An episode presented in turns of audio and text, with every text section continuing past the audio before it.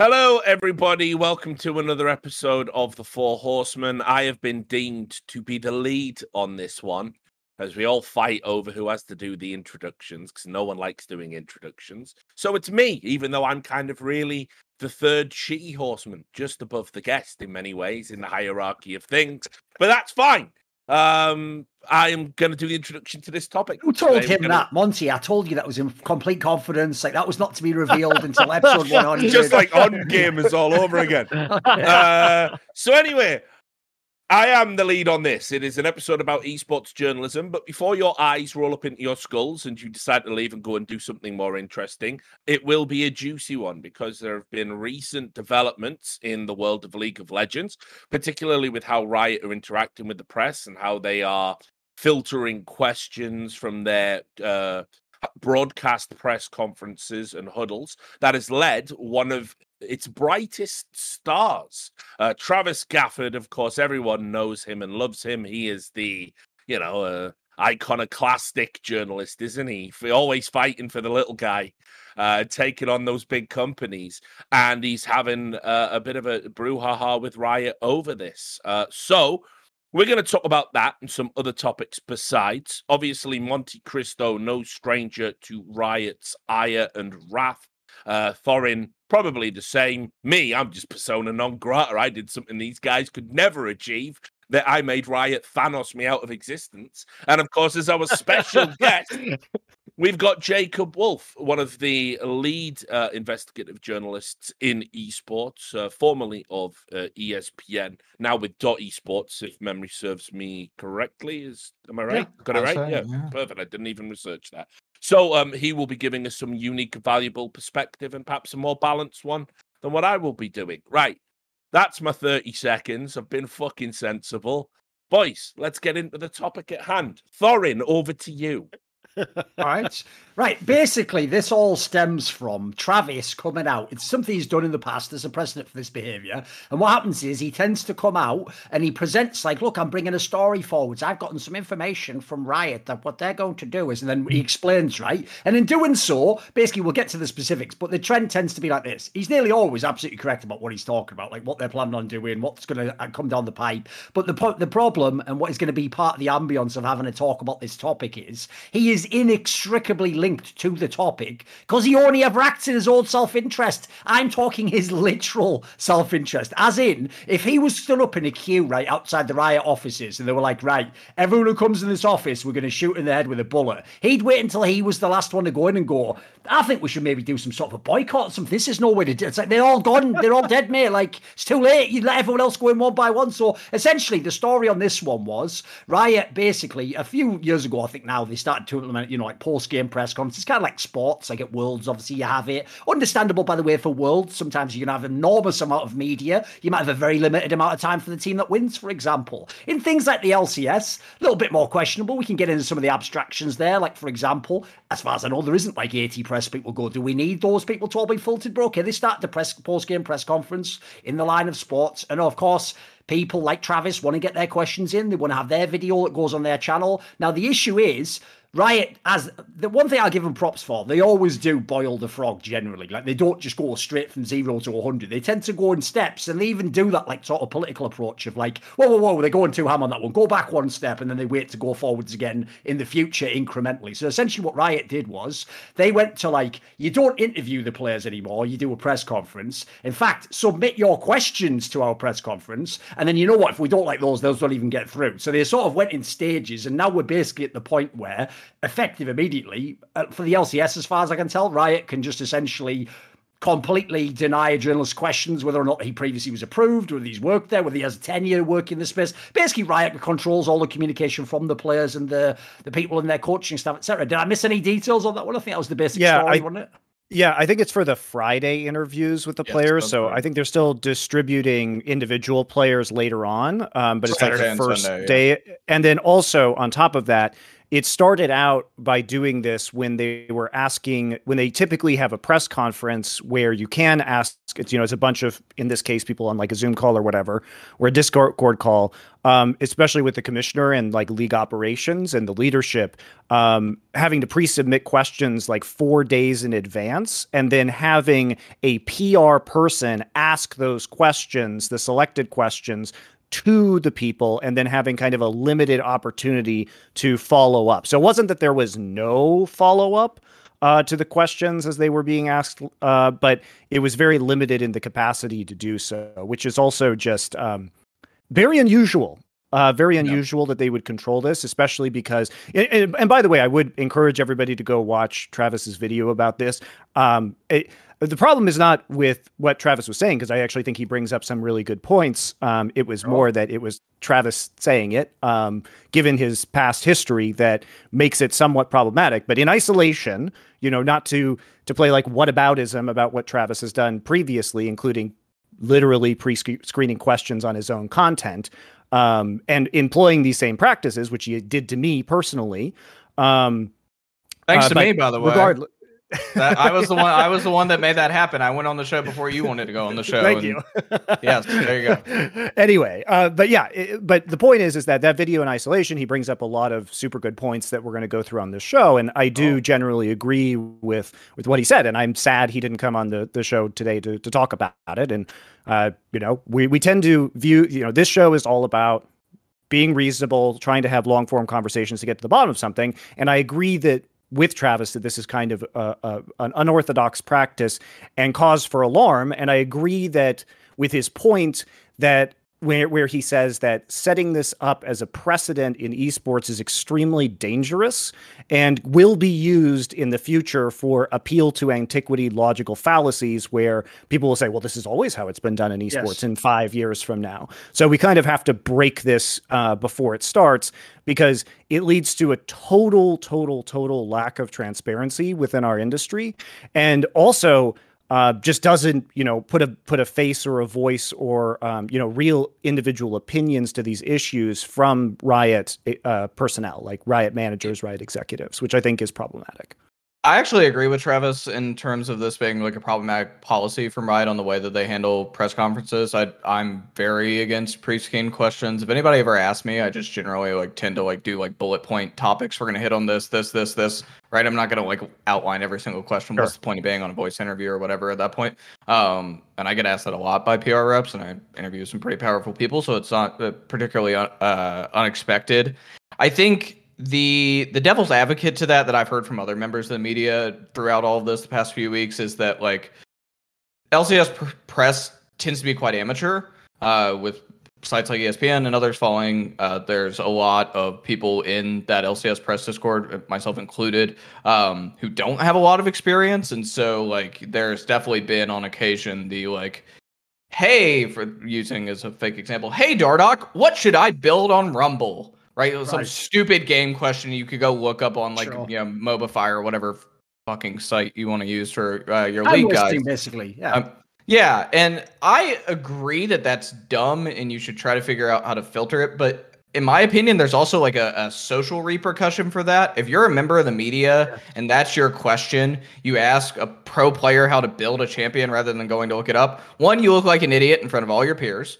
Right? Everybody else who's in the press conference thinks you're stupid. The pro player thinks you're stupid, right? They're going to remember you for that one question when two years later you're more mature and you ask an important question. They'd be like, aren't you the guy that like asked me how to build Rumble two years ago, right? Like whatever the, the thing is. And so there's like, there is like a social blowback. And then if Riot doesn't want that person back, if they do that every press conference for an entire split, don't credential them for the next split. Yes. Right? Like rather than impact the entire journalist corps, the entire press corps, just punish the one journalist for being out of turn and like pull them aside. If you're a Riot P R person, be like, hey, stop asking the stupid questions. This is your next shot. And if it doesn't clean up, you're not coming back. Right. I can, I can get down with that. That's fine.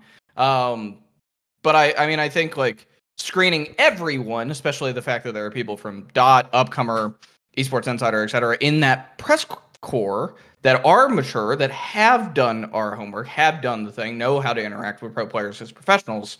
I think punishing sort of the more professionalized uh, journalists in the space is not good. Also worth pointing out, just as an aside, it's an obvious conflict of interest, because if Riot, who themselves essentially, I always say this, because until the like, economics change in esports, this is just essentially the way the work, industry works. Riot's main customer for the L C S is the person who bought the L C S slot, basically the teams. So what you're doing is letting Riot potentially say to their real customer, the team, if you don't want me to ask questions, like let's say, for example, about Alfari, if it was Team Liquid, the last three weeks, it's okay, I'll make sure that those don't get through the pre-screening, or I'll make sure that the one you want gets through, you know, the one that's like, isn't there maybe another side, you know, the one that the shill question. So that in itself is a dangerous precedent to me. It's like, I wouldn't mind, as Jacob says here, if someone, listen, we can obviously have like a, an eye test to this. If someone's asking patently stupid questions that are time-wasting questions, that's going to be pretty easy to tell, contrasted with like, if they say, oh, it's just time-wasting, but the person's asking like hard-hitting questions, they've done the general, you're going to be able to tell just by hearing if that's nonsense or not. So I'm not against the premise of like, essentially a, a tiered system of credentials. Like if you just start and you go there and you're a nobody guy like you're talking about, you're at the bottom and you have to sort of, you know, maybe you have to ask if you, you get asked one or two questions, and as long as they're legit, you know, you get a bit more rope as it were. And then the people who've been there years and years have, you know, like the best pass or whatever. Because part of this, by the way, that ties back into the whole Travis issue is these are issues that Travis has benefited from in the past. Like I remember years right. and years and years ago when literally anyone, essentially as long as you could get on the list, could just go and be a journalist. And in doing so, you know, after a game, as long as you could find them in the corridor, you can ask any player. You can ask the best player in the world. You can ask the worst. Well, it wouldn't be an L C S, but you know what I mean. You can ask like Piglet or fucking Doublelift or something. You can ask anyone for an interview. Now, I will say, I remember when one of the first things Riot changed was they were like, well, now what you're gonna have to do is if you want like a player interview, you've got to ask us, and then we'll go and ask the player. And I remember saying to Travis, like, dude, how can you be in favor of this? Like, this is bullshit. Like, we literally are supposed to be people who came up learning networking skills. In other words, how to convince someone that they might want to do an interview with you, or how to get over the fact that they might have like initial resistance.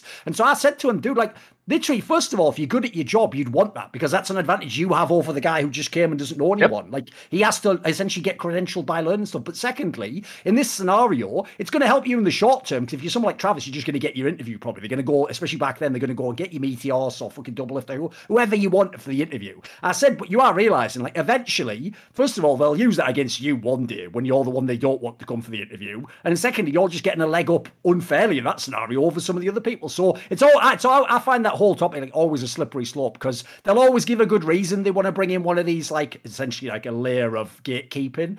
And I agree, by the way, with the premise of gatekeeping idiots out of the space. Of course, it's going to waste everyone's time, but you have to be really careful, as always, with who decides what the gatekeeping is and what the metrics are. Well, well it's also on, uh, on, on the oh uh, yeah jump on, jump in no, yeah sorry. To go back to that point, I think that one of the other things that needs to be mentioned too is that uh when we when we talk about Riot, they've always had some questionable media policies, and uh, they've played this gatekeeping game that Thorin is talking about. Remember when they literally banned Loco Doco from doing interviews yes. without giving any kind of real reason, which seriously impacted Loco's livelihood, and True. also conveniently removed him as a potential competitor to to Travis. And so I think like outright banning people from being on site and doing these interviews is, is also a practice that they have engaged in and, and not been transparent on uh, in the past, which is, um, you know, I, I don't think that banning Loco Doco was good for the the broader L C S content scene.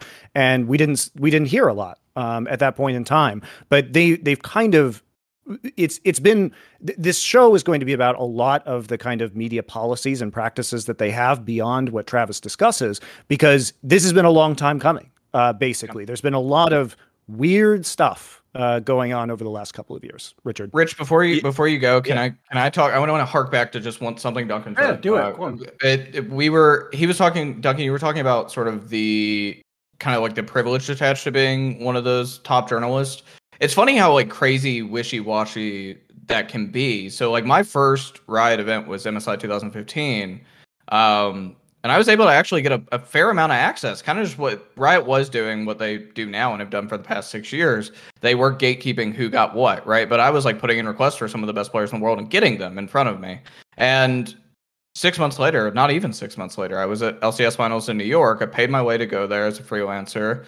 Um, sort of had a plan to do enough content to make my money back uh, while working for Daily Dot as a freelancer at the time.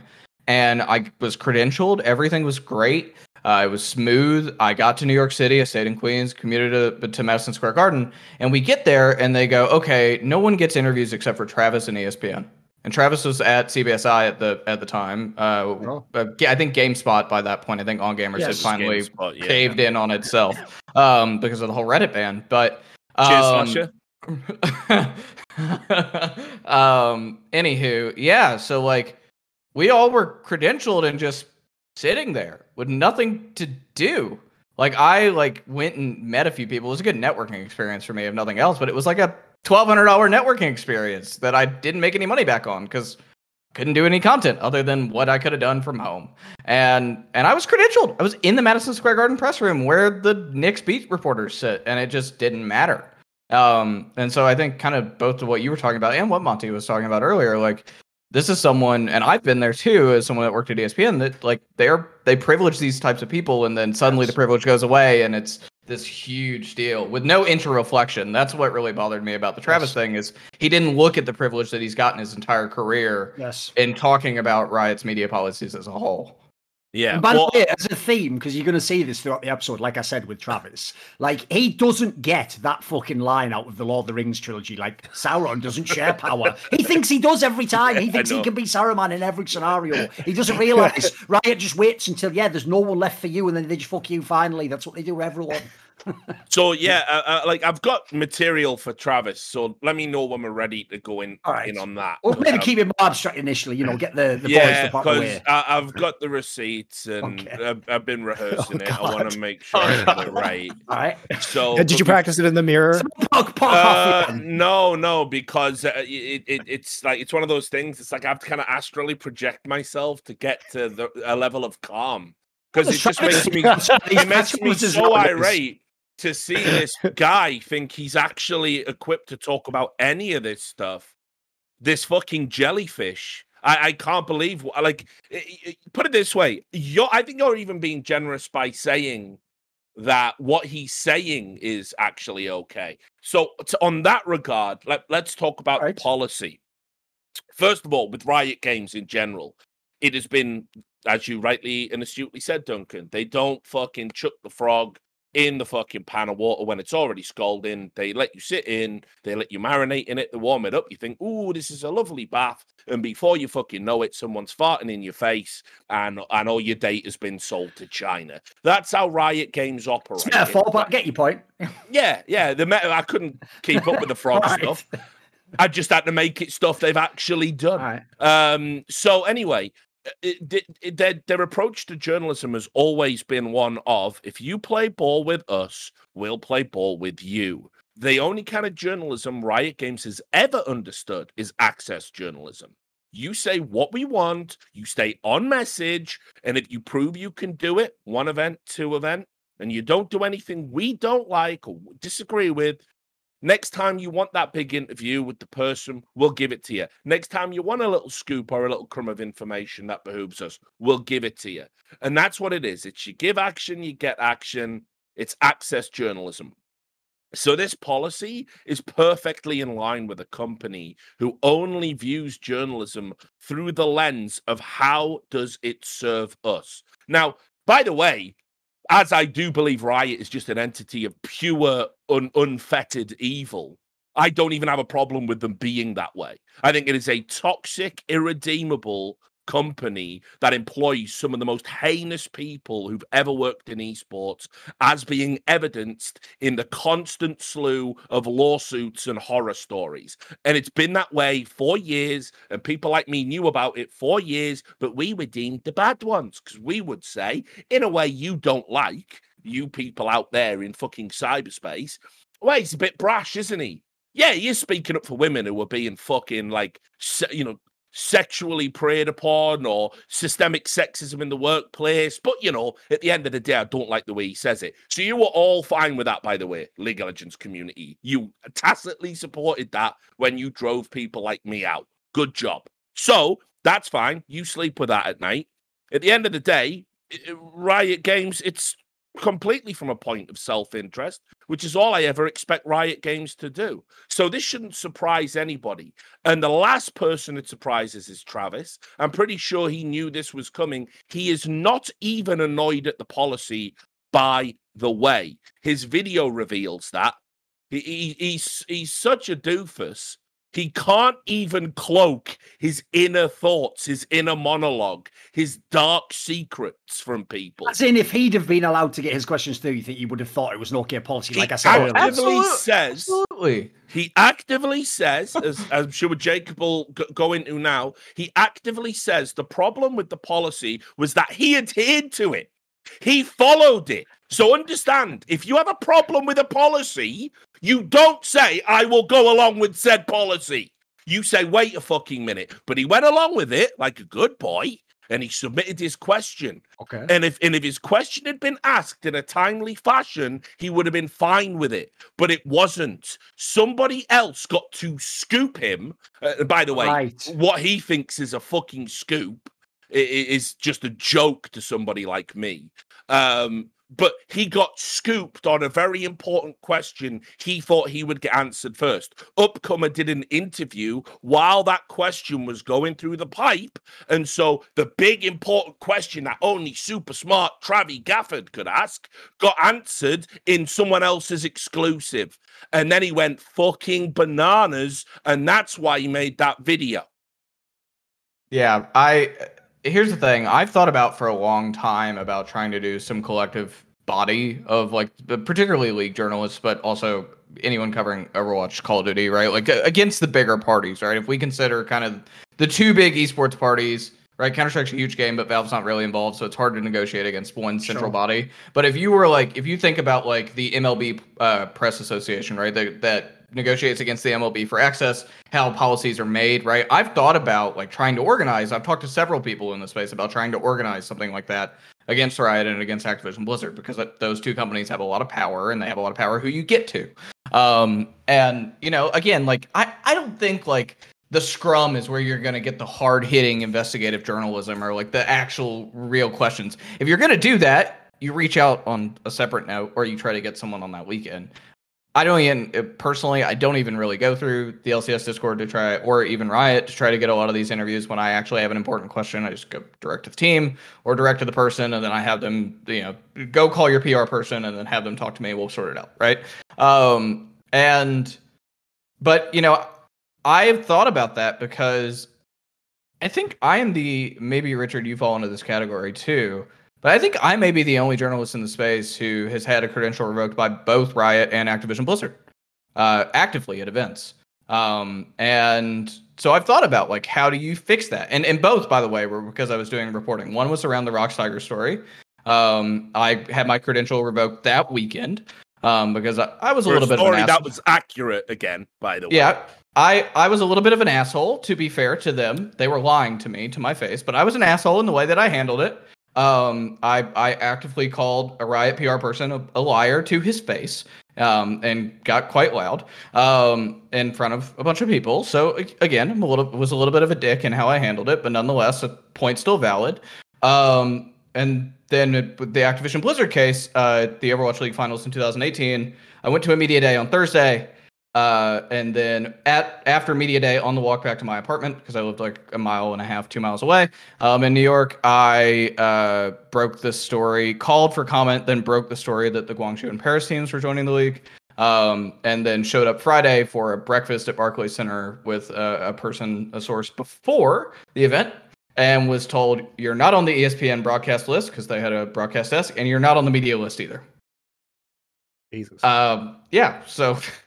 I, so I don't know fun, how that fun side story. Fun st- side story about that Rox Tigers thing. So here's here's a crazy one for you. So um, because of so by the way, neither I nor my wife Susie were at Worlds that year, and Susie was close to the Rox Tigers personally, um, and worked at Twitch at the time. And I know, Jacob, you uh, you had to tell Riot that Susie was not your source, but Riot, yeah, they did uh, as a result of, of so. as as as a result of your reporting, they accused.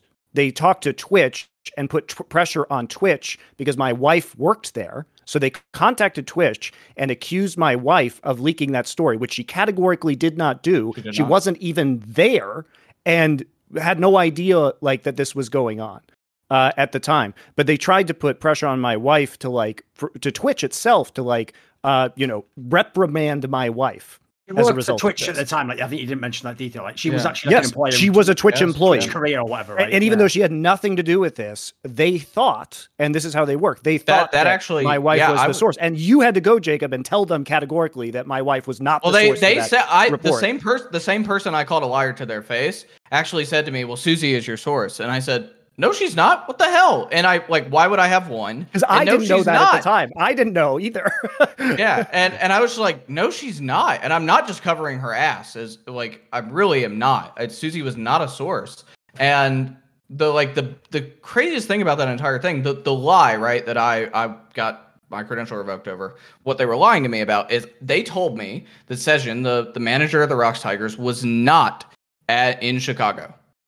So I had had this story for close to a month, and I was waiting because I was going to the quarterfinals of Worlds. I wanted to have a sit-down, face-to-face meeting with the manager of Rox Tigers to talk through this story, right, and do my diligence, be nice to them, right, be very kind and respectful to this team because I understood the, the position they were in, the sensitivity around the issue, et cetera, right? And so I approached a Riot person the first day of that event, and I said, all I want is an off-the-record meeting with this person. I am going to write a story, but I want to talk to them before this story goes out. That's it. That was my request, right? And they came back to me and they said, we will give you a comment if you wait until after Worlds, which would be another three weeks, by the, the way. Old classic. Um, And then Just she wait. is not, and, and then she is not here, which was a lie. Mm. She was there. I know she was there. She was telling people I knew that she was there. So I was trying to get uh, a conversation with her before the story went out. And then, so then they, they Rox wins their quarterfinal match. They all, they were in the upper level of the Chicago theater. Um, and I didn't get a single interview. I was the only person in the press not to get an interview. Shocking. Um, and I saw Gorilla kind of just standing by himself off to the side. I went up, introduced myself. Recorder wasn't even in my hand, wasn't on. I went up, I introduced myself casually, said that I was a friend of Fion's, right? Because he knew Fion quite well. I said I was a friend of Fion's, worked with him. And before I knew it, a person ran across the, the uh, arena, grabbed me, pulled me aside, and escorted me out. And said, you're you, and then later claimed that I was harassing Gorilla for having a off-the-record, less-than-five-minute conversation with a player. And then I had my credential revoked. I had to explain to E S P N why my credential re- was revoked by the biggest, you know, biggest uh, company in all of gaming, all of esports. And it was a mess. And my credential remained revoked for the remainder of Worlds. It was not resolved until after oh. Worlds. I went to L A. I already had my plane ticket, my hotel booked. I went to L A with four Worlds, uh, Worlds Finals, without a credential, and I ended up getting a suite pass to the Axiomatic suite and had a better time anyway. But nonetheless, like, I showed up with nothing, all because of that. And I was, again, I was trying to be respectful. That was my intent. Was I an asshole when I was lied to? Yes, I was. But yeah, and, just and the way that clear, it was handled the, the, was not not cool. The story that was being reported by you at the time was that the Rox Tigers were breaking up after Worlds and the roster yeah, was going right. their separate way, which you is, know, for those of you who don't know, roster move story. It wasn't even like fucking Watergate or anything. Oh, no. It was a team that was going to disband. It was in was financial disar- disarray. They didn't have enough money to keep and, the players, basically. And, and yeah. by the way, some of their players were meeting with team owners in yes. fucking hotel lobbies. Yes. At Worlds yeah, yeah. with N A yeah. team owners. And it's like, you want to see, like, what press member is going to walk into that yes. that Hilton or whatever and see someone in San Francisco or Chicago and go, yeah. huh, why is that player talking to that team owner? By yeah. the way, well, if anyone if anyone thinks, if anyone thinks Jacob's uh, over exaggerating about the heavy-handed physical side of shit, uh, I did one Riot event on the official press corps, uh, which was All Stars in Paris. All right, and yeah, so showing showing my age, but that was when I was still in the, you know, kind of trenches, and I I got fucking manhandled there uh, because um, I I had a camera around my neck, and they had a bunch of areas where it was like designated no filming, right. But what no filming means in Riot parlance is any recording equipment being cited or is considered right. like verboten. In case it's undercover or some shit. Yeah, yeah, so fucking I would like walk through an area that they told me I could walk through to go and do an interview. I think it was Meteos or whatever. And fucking some fucking goon like grabbed me and tried to twist his fucking, you know, my arm up my back and all that, telling me that I was like some sort of spy. It's and like you know, we, we click like we, we we know who you are. You know, like it was it was, it was the, fucking surreal, the, dude. The like, entire these people, these people are fucking sick in the head. Like the the entire way, just that company handles press is really quite appalling sometimes because, like, I don't know if you guys know this, but Monty, I would assume you do because I think you've been there. But like, just to go to Riot Campus, you have to sign an N D A. That is like nice. super long and in perpetuity for years and covers any information given to you by a Riot employee. So someone like me, right, signing that is a career death wish because they could sue me if they ever figured out an employee was a source on a story two years later, unrelated, right? Like that is super dangerous. So I've never been to, they don't do that for the L C S, they do it for H Q, but I was supposed to go have lunch with a P R person that just got hired when I was in L A at one point at Riot Campus. I had never been there. I was going to go. I was going to meet this person, kind of do an off-the-record handshake, you know, get to know someone. And I was like, okay, well, you have to sign this. And I was like, I'm not I'm not signing this. Like, this this will, like, really impact my career. Oh, well, we wouldn't do anything about it. I, I don't believe that. And I also don't want to put that trust in someone else's hands. So I decided not to, and I had to go have lunch with them kind of off campus, which doesn't seem like a big idea, but the, or a big deal, but, like, the fact that you're asked as a you know, member of the press visiting a campus to sign an N D A that lasts that long I mean, for years, like that's not, yeah. Jeez. All, all, all, all I'm going to say is like, long. well, no, it's it's like, you know, I that could be viewed as some sort of entrapment for you as well. Like you don't know what the motives of this are because in in in my wife's case, like I can't imagine how many other times they've done this. I mean, they didn't have any evidence that she was the source, and they were pressuring, and her her employer Twitch had to conduct an investigation on that, and it threatened her job basically. Um, and so how many other times that we don't know about has this happened, but they, they lash out with very little evidence, like, and supposition about what's going on. Um, and it's, it's scary. It's, it's Even scary. Though, listen, they own the I P rights to the game. It's not the same as traditional sports structures. Like essentially, you do on some level have to deal and have a some fucked up, even the most abstract concept of a relationship with Riot Games in order to be part of their official event, events. It's an absolutely just a fact of the matter. And to some degree, as Richard says, they could be tyrants if they want. They could just say, fuck everyone, we're going to lock all this down. But I'd at least appreciate the bloody honesty. Instead, what they do is they give every pretense that they're the most fucking egalitarian company, and that they'll even always try and bill these things, by the way, as like this just to help the little guy. You know, what about the new journalist who's coming in? Like, oh, they'll have every fucking reason in the world to bring stuff through. But one thing I want to get rid of is this like false sense that they are owed, literally owed, and we are obligated to give them the maximum level of civility possible. Nah, nah, I'm not buying that. Here's the thing: when you start out, yes. In the same way as I do personally actually judge people very harshly, just like on a colloquial basis, by how they treat, like, for example, like, you know, a fucking someone who works on a bus or in a fast food place or whatever. Like, in my opinion, if you, pe- if you treat those people like trash for no reason, there's something dark inside you that you're projecting out onto the world and how you just encounter people who are essentially just serving you in your everyday life. So, right? With that said, though, if those people are very rude to you or very unprofessional to you, at that point in time, it almost becomes appropriate that you would no longer speak to these people in a civil manner. Like the things that Jacob's talking about here, these are outrageous allegations to make about someone. Someone with zero credit, like credibility to the accusation, by the way, zero evidence. They're even made by people who would not be qualified to make a judgment like that about whether you were allowed to be in that area or not. Like this is just some fucking guy with like a fucking badge. Like he doesn't know anything about this. And what happened happens as a result of it, by the way? Does Riot ever come out publicly in a massive press conference that they love to fucking do when some player's getting in trouble, he's getting fined for saying naughty words in solo queue? Do they come out and apologise to Jacob Wolf and go, we apologise to award-winning, you know, credentialed journalists within our space for our... No, they never do. What's supposed to happen is people like Jacob, if they want to work in the space, have to eat an endless buffet tray of shit sandwiches in the hopes that eventually one of them has peanut butter in. That's it.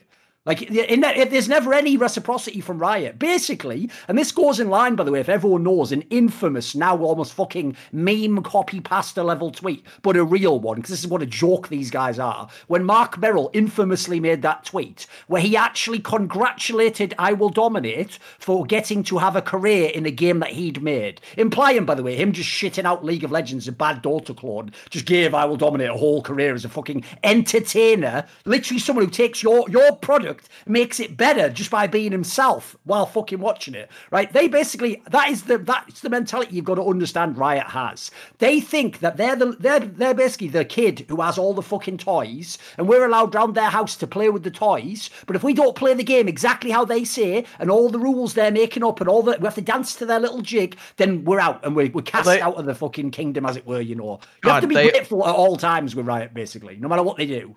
They also just confuse, I mean, this is a bigger problem, the esports scenes as a whole, but they confuse credibility with audience a lot of the time, sure. Right? So I used to get, and E S P N in general, used to get a ungodly amount of access from Riot Games, right? I will be the first to admit we had a level of privilege because we were fucking E S P N, right? Sure. Biggest, biggest sports media company in the world. Um, but I... I, I would have to go do the very specific math, but I don't think this is a rough estimation. I'm pretty sure the League of Legends section on Dot Esports gets more traffic than E S P N Esports got in an entire month at one point, right? Like, if you compare just the League section of dot esports dot com and all of E S P N Esports, there are times when that League of Legends section does more traffic. And that's because people come to Dot Esports to read about League of Legends, right? Like, we're a credible League of Legends source. If you want to learn about the game, if you want to learn about the esports scene, you come read because we have everything, right? It's a very much a, a kind of daily digest kind of thing. And so, like, what's what's the benefit of, like, treating E S P N like they're, you know, these giant gods, and then treating places like Dot Esports like shit, right? Like, there's there's nothing. You would get, technically, you would get more out of the of corporate treating sort hive of the mind endemic recognizes one. The other corporate yeah. hive mind, and True. They synergize. I saw that a lot when I was working yeah. at Turner, you know, and and you, th- these brands have a kind of uh, it, it's like they know what they they recognize. It's like, I don't know, when vampires are kind of like walking among humans, right? And they all know, like, yeah, yeah, yeah, you're one of us. We'll give you all the special perks and privileges that a big corporation Uh, should have conferred unto them, as we would want it conferred unto us. Now, listen, guys, we're being a bit broad here, and I, I definitely want to get us back on track. That is to slay the mighty dragon. That is Travis Gafford's Jesus. outrageous ego on this topic, and then I'm happy to talk about any right. Let's do it then. Past right. transgression. So, as I said, the reason that this entire thing is being debated is that Travis Gafford, uh, a man who leveraged a good deed into a career with no journalistic credentials or background that I know of, um, you know, and, and, and went on to be essentially a corporate mouthpiece for years for this company, um, while doing it under the guise of, hey, I'm an independent journalist, y'all. And then whenever anyone called him out, he said, I don't like to use the J word, actually, not when there's, you know, culpability for the things I do. This is what I mean about him being a jellyfish.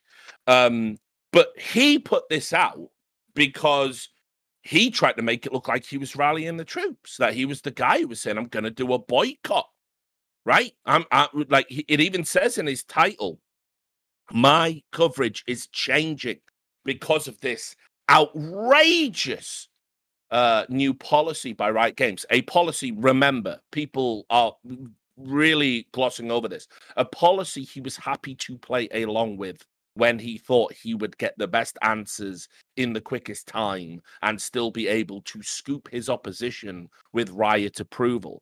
Now, one of the reasons I find it absolutely egregious that Travis Gafford would be the man to draw attention to this, this man has took a stand for nothing in his life. I mean, nothing. This is a man who has no backbone, no moral center. This is a man who's just happy to have money rolling in as much as he can and lead his California lifestyle, right? And get to talk about one of the most popular video games in the world. A serious journalist he is not. So I at least respect him for not having the outrageous attitude to use that word when describing himself. So oh, but he used to. But he, oh, used, but he used to, Rich. He but used he used to. to. That's what bothers me. At least he, at least he realizes now. So let's talk about Travis Gafford. Where, what what stand should you have taken? I, I was going to ask you when you were giving your story, Jacob, while you were getting hauled over the coals uh, for the Rox uh, story, uh, did Travis Gafford say anything about this? Of course he didn't. He actually, did he offer like, any support for you privately? No, as, uh, and as and actually, actually in that that event, what I remember kind of most distinctly about that Chicago event is that he was getting a ton of access and no one else was. And he was mm. constantly like in the corner of the media tent. We were right outside the theater in this like giant white tent. It was a ton of Chinese press, English press, right? Um, I think E G G was still in the fi- or was still in the quarters at that point. So a huge contingency from Asia, considering S K T, E D G, and and Rox were still in it.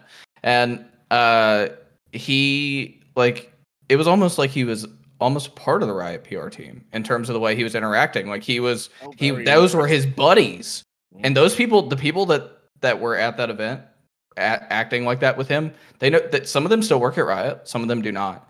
But none of them actually still work in Riot P R's uh, department for the L C S and for esports, which is quite quite interesting now that there's some tension when all those people are gone. Right. Um, but but it, it was, I mean, he was like constantly in conversation with those people, sitting with those people, kind of on this like different plane uh, than the rest of us in the way that he acted during that event. And that's what I remember. And so during the whole Rox thing, you know, uh, Like I, I felt super alone. It took like a month to be vindicated for all of that, and I and there was a lot of press that like threw me under the bus or ignored me, and it and it felt like crap because a month later it came out I was right. And yep. but yeah, I mean like that, that what I was gonna say earlier, where I was kind of heading before we like dove into this like broader rabbit hole, is I've thought about like formalizing some sort of like collective body to go to Riot and just be like, here's kind of our expectation, right, of of uh, what we would like to see to to cover League of Legends. Um, and the problem I thought was like, they always, they could just say, fuck you, we're going with Travis. Like that was the whole reason I like could never do that. I felt like we didn't have any leverage because they had a way to, to interact with the public that wasn't us. So not only did Travis not take a stand on that, right? He didn't take a stand on Reddit, uh, at all. In fact, now Reddit is an interesting one because what I've come to realize is in my young, naive, ideological, uh purity whatever the fuck days of twenty fourteen before I realized just how much of a cesspool this business is, uh and actually Reddit is like, I don't know, it's not even the fucking fleck of shit on top of the fucking pile of everything else. Like it's actually not all that bad. Uh in fact, it's par for the course now for a games developer to essentially control yes. a subreddit. It's par for the course for companies like Epic Games to suppress Uh, people making genuine consumer complaints on Reddit. Uh, with there was allegations of bribery of Reddit moderators. Reddit is just an astroturfed shithole. Nothing yes. you see on Reddit is genuine. It's all Thankfully. manipulated. Yeah. Oh, by the way, thank- so by the I, way, it is literally manipulated by these companies too. Like yeah. I'm not. I, I get told, uh, you know. So th- here's here's some here's some facts for you guys. I have been told directly by companies that they employ bots to generate uh, positive comments. Yeah, everyone that they have they have hordes of people who will go in and and like basically manipulate public opinion by, by posting on a variety of different accounts within within threads or posting the content itself and upvoting it. Reddit is far far far far far far far far far far far from pure. Yeah. I mean, well, the, is, ni- the nice thing bad. is it's it's losing. For the good esports websites, and again, most of this is are like the, the successful ones, uh, recurring successful ones. Uh, Reddit is losing a lot of its power. You know, yes. when Rich and I, when Rich yeah. and I worked at Daily Dot and worked for the esports section six years ago, five years ago, uh, it was king. They like dominated our our month of referral traffic. It's not anymore. Google no, is actually thankfully. Is, Yeah, Google, YouTube Google algorithm, God bless right? you. If you, yeah. if you, if you Which go, is why they've yeah. got lax on all of the rules. Already. If you, if you, if you look at like Alexa website data for Dot and Dexerto, a lot of it is S E O traffic, which is good. It's another way to to make revenue without having to rely on something that is wishy-washy as as Reddit, because Reddit can really make or break a website. So yeah, and, and to give you then. to give you yeah. guys an example, this channel that you're going to see this on on YouTube, the Inside on Esports channel, used to get, if you were on the front page of Reddit towards the top, like you could get fifty thousand views. Right now, even though many of the shows on this channel reach the front page of their their respective subreddits, right now it's at two percent of the viewership. It's it's all organic or or YouTube algorithm traffic right now, which is good in many ways. Well, I mean, I had so, I had a big feature story, two big feature stories at the beginning of this year, one about Sky Williams and one about uh, a guy named Joshua Mullins, this teenager who tried to scam people in esports for forty-two million dollars, one of these like holder stories of master forgery. And the Mullins story outperformed the Sky story. The Sky story was the top of the Smash Brothers Reddit, and the Mullins story had mostly Google referral traffic because it had T D K, Liquid, all of these like relevant teams that he tried to scam as a part of the story, right? Like that's because because Google is a, a quite a powerful tool in a way that Reddit is not anymore. Thank God. Thank God, because Reddit is way too wishy-washy. So I'm just going to list all of Travis's many crimes of, of silence, and then I'll, I'll bring Duncan in because you've had the dubious pleasure of working with him. So he didn't take a stand over Reddit moderators demanding to know sources uh, directly from, from uh, journalists, which goes to like Josh Raven, Jacob, William Turton, who just up and left, myself. Uh, whenever we were like, hey, Travis. I think in my last video was the same thing. Yeah, whenever we were like, hey, you know, hey, Travis, you're the big name. Yeah. You must have some opinion on this. Well, Reddit's a complicated business. Then when they banned his content or his content got deleted, he would go crying to anyone who would listen. Never took a stand for the collective, always took a stand for himself. Uh, then when I got banned and unpersoned on Reddit in what, what is which is one of the most ridiculous things to ever happen, a complete fabrication, tissue of lies, uh, orchestrated by seriously mentally ill people who, by virtue of having moderator status on a particularly large subreddit, thought they could get away with doing absolutely anything. Uh, and so didn't say anything about that. In fact, said, well, Richard, you are kind of an abrasive guy. He was happy to stand by and watch a journalist be censored. Also, conflict of interest, not really something Travis Gafford seems to care too much about, is it? I mean, we all remember the fucking free uh, hot tub holidays for Travi, Travi oh, Gaff, Jesus right? Christ. Why after, after, the, after the Chris Badawi story, by the way, yeah, the first yeah. one, the yeah. first one, which I was, I was talking about that the other day, it was like seven claims by seven teams in that, and two of them were right. Cloud nine and Liquid were truthful, and yeah, all the most others of them were lies. Shit. One of them, the Team Impulse one, was like, I just don't, I just plain don't like the guy. I felt like I was reading, like playing Civilization six and being denounced, like, I just don't play, I just plain don't like you. Like, turn twenty, like, Jesus Christ. Like, yep. So, my favorite one was T S M lying. Yeah, go ahead. Yeah, that didn't, yeah. Have a pro didn't have a problem no. No. with any of that. Uh, has never had a problem with Riot Games taking strong-arm action against any of the journalists uh, that we've talked about here. Certainly as well, and this is perhaps crucial to the bit that'll tee you up here, Duncan. This is a man who, by the way, has been happy to make agreements with Riot about what questions are broached to get the content that serves his needs. And I know this to be true because I would urge anyone to go and watch his blockbuster Frost Nixon style interview with Mark Merrill from December eighteenth, twenty nineteen. This was a year almost after revelations of systemic sexism and other atrocities uh, inside Riot Games had been revealed. And it was up to Travis Gafford, investigative journalist extraordinaire, to sit down with the big man, Mark Merrill. Remember, Mark Merrill, a man who reportedly cried at a town hall in front of all of the women that his company had let down and said, I just feel like I could have done more. Because it's always about that narcissist, isn't it? It's always about him. I can see why him and Travis feel like kindred spirits in a lot of ways. So he sat down with Mark Merrill and put the video out on December eighteenth, twenty nineteen. And there's a question in there. One question, diversity and inclusion issues at Riot. And you go, well, this will be juicy. Except it's not juicy. Except what actually happens is, Travis says, I think it's great. Oh, it's so sickening to watch. I think it's great you're addressing these issues. And perhaps oh, you could tell us a little bit about that process.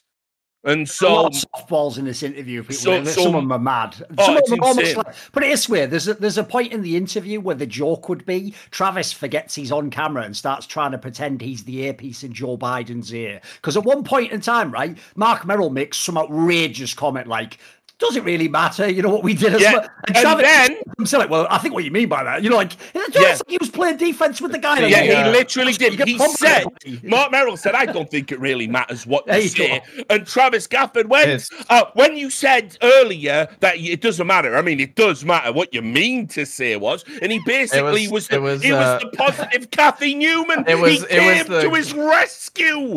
It was, it was the it was the Key and Peele Obama anger translator, like. Yes, that's exactly, that's exactly yeah. what it was. It, yeah. it, it was absolutely unfucking real, by the way. And so anyway, Here's what I know about that interview.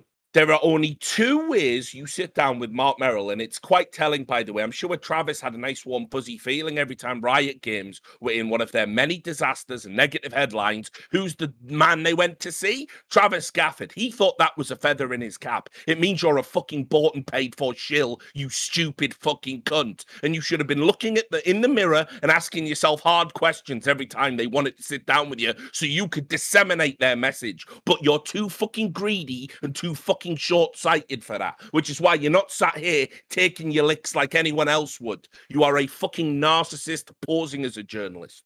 So it, what he did was he basically must have either agreed that we won't go too hard on the woman stuff, right?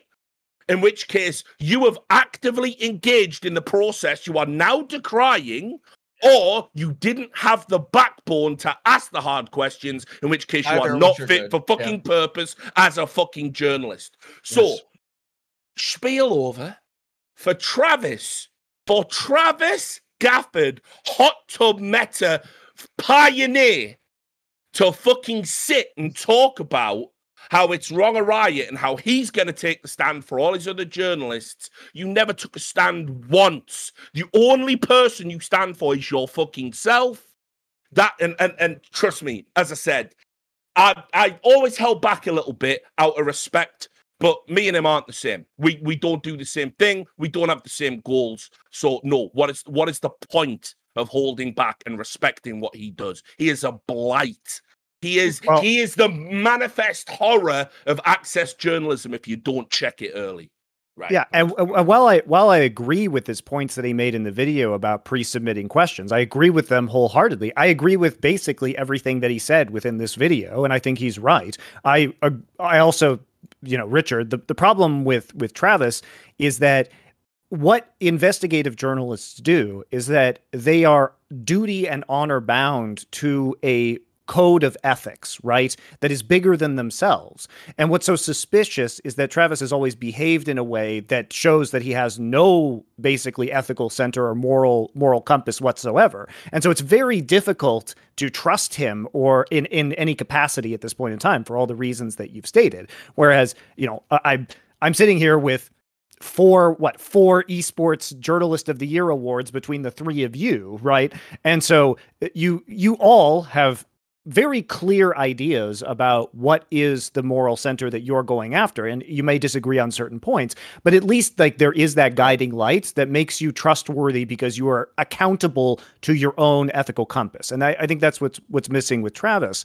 And that's fine. Like if he doesn't want to be a journalist, then don't be a journalist, but you can't simultaneously do these interviews and then try and break news that is supposed to be objective, right? Because it, it calls that news into question, even though I think in this instance, he's right. It does make me wonder if he's telling the whole truth in many ways, or what his motivation is for doing that, because it doesn't seem to adhere to some sort of higher power. And my other issue with it, with it was that we alluded to earlier, is that he himself has engaged in these practices. And when I mentioned this on Twitter, a lot of people were saying, well, it's not the same, Monty. You know, this is a corporation and it's his show and he can do what he wants. Well, it's Riot's company, it's their product, they can do what they want, so that logic doesn't apply. But also it's the same principle, because we have to talk about why you don't pre-submit questions for those people who who don't know this. And it's because if you are a trusted person within the scene of an esport or a sport or in the circle of journalism, um you people recognize that you have a certain level of professionalism. And what happened was I wanted to go on a show that Jacob was on, which was Hotline League. And I wanted to ask a Riot employee who no longer works at Riot um, some questions. And the Riot employee said I could come on the show. And Travis was engaging with me for an, like an hour or more saying like, I need you to pre-submit your questions, because he didn't want me to ask stuff on the air. And I kept telling him, look, if I say something that's stupid, I'm going to look stupid. Okay, this is my reputation, not yours. You're just going to be sitting there, man. Like the only thing you're going to get out of this is clicks for your content, right? But he didn't want to bite the hand that fed him, or have some have me bite it in that case, which by the way, I was not going to do, because I didn't want to make a big deal out of this. I had some real questions about the L C S that I wanted to ask. He was afraid I was going to ask, you know, dig into this guy. But honestly, show me one time in my entire career where I have done that directly to a person where we are on a mutual ground, you know, where we're having a discussion. I'm not unreasonable to people. I'm professional in those environments. I understand. You know, it's not like, it's the same thing. Like, as much as, as much as I've complained about Riot's actions, have I ever done it on a League of Legends broadcast? No, I haven't, because it's not oh. the time for it, right? I'm a professional at the end of the day. I reserve that for my own content, for my own social media, and I leave the broadcast where it deserves to be, which is alone and free of that material. Nothing. It's I know, but so, and then, and the other thing is that Travis, as he always does, he's done this to Thorin too, is that he will delete the content after the fact that he doesn't like. And he deleted, so he let me on the show after the Riot, former yeah, Riot mine, employee mine's now gone has, by, has mine's left. gone, by the way. My, my appearance on Hotline League where, where I, so context, uh, Hunter Lay, the, the, uh, he, whatever his position is, G M of Golden Guardians or, uh, S V P of esports at Golden Guardians, whatever his official title is. Uh, Ex-Rider, um, worked at GameSpot before that. Boss yeah, at, yeah, yeah, yeah, yeah, it was, yeah, yeah. So no, yeah, this he, was Chopper. This was Riot. No, no, no. Chopper. I was, I was saying in my, in my case. Oh, okay. Right, Hunter okay. was on the show. It was after his first split as, as running Golden Guardians, and he went on and just laid into his coaching staff, laid into his players, blamed High like super hard for being a terrible in-game leader, yada yada yada. Just flamed his own team after they performed poorly in their first split. So Mark Z brought me onto the show, and I, I said, okay, like my first thing out of the gate was like, Hunter, how are you qualified to have this job? You've never done team management your entire life. How are you qualified to have this job? Don't you, shouldn't you accept some blame for this, right? You, you put this team together. You yep. put this staff together. You hired your buddies, Spelzy and others, right, to, to yep. manage this team, and and they failed. Shouldn't you accept some blame? You ran this thing. And, and, and like after the show, like Travis was like, I hate Jacob, yada, yada, yada. And I went looking for that V O D the other day and it's gone. It's gone. Yeah. Because, because and, and I so he, went on you and mean he's that. actively censoring content that's not favorable to the viability of his broadcast? Wow. Crazy. Yeah. But he he deleted the first uh, the first episode um, that he did with Thorin that spawned Summoning Insight in the first place uh, when Thorin went on and challenged him about a, a bunch of stuff. He deleted the part of Hotline League where I went on afterwards and basically public, you know, complained on his show to him and Mark and said, hey, this isn't right. This isn't good journalistic ethics. I just wanted to have a reasonable conversation about stuff I was cu- curious about in the L C S. I wasn't trying to entrap this person or make myself look bad. Right. So I, I don't really understand it. It's it it is it goes against the the kind of pra- common practices where you can't respect someone else. And I also said to Travis, I would never do this to you in a million years. Like anybody can come on the show and say whatever the fuck they want. I don't care. I'm not pre Jacob. You weren't pre-screened for what you were going to say. We'll never do that. But no, and so- I and and.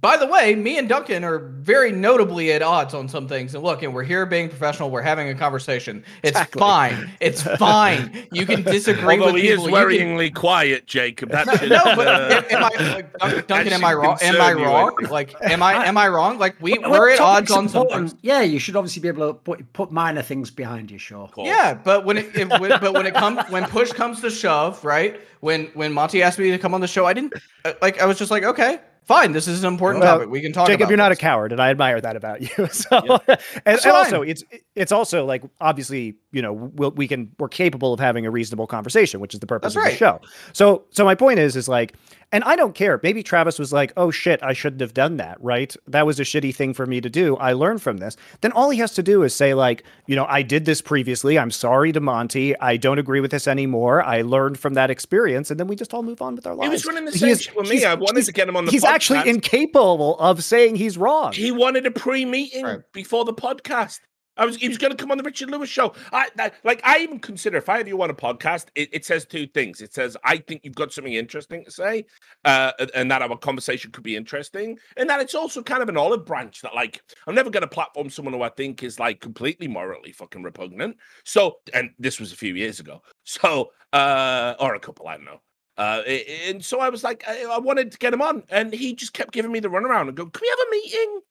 Can we talk about the show before the show? And I'm like, you can't be fucking serious that you're saying this now. Like, he all he, he is just image obsessed. You know, it's he, he wants to be the guy with the mic in his hand on T V, everyone looking at him, thinking he's cool, but he's got none of the chops to do it. He's not even a particularly good interviewer. Like, he's not a particularly charismatic guy.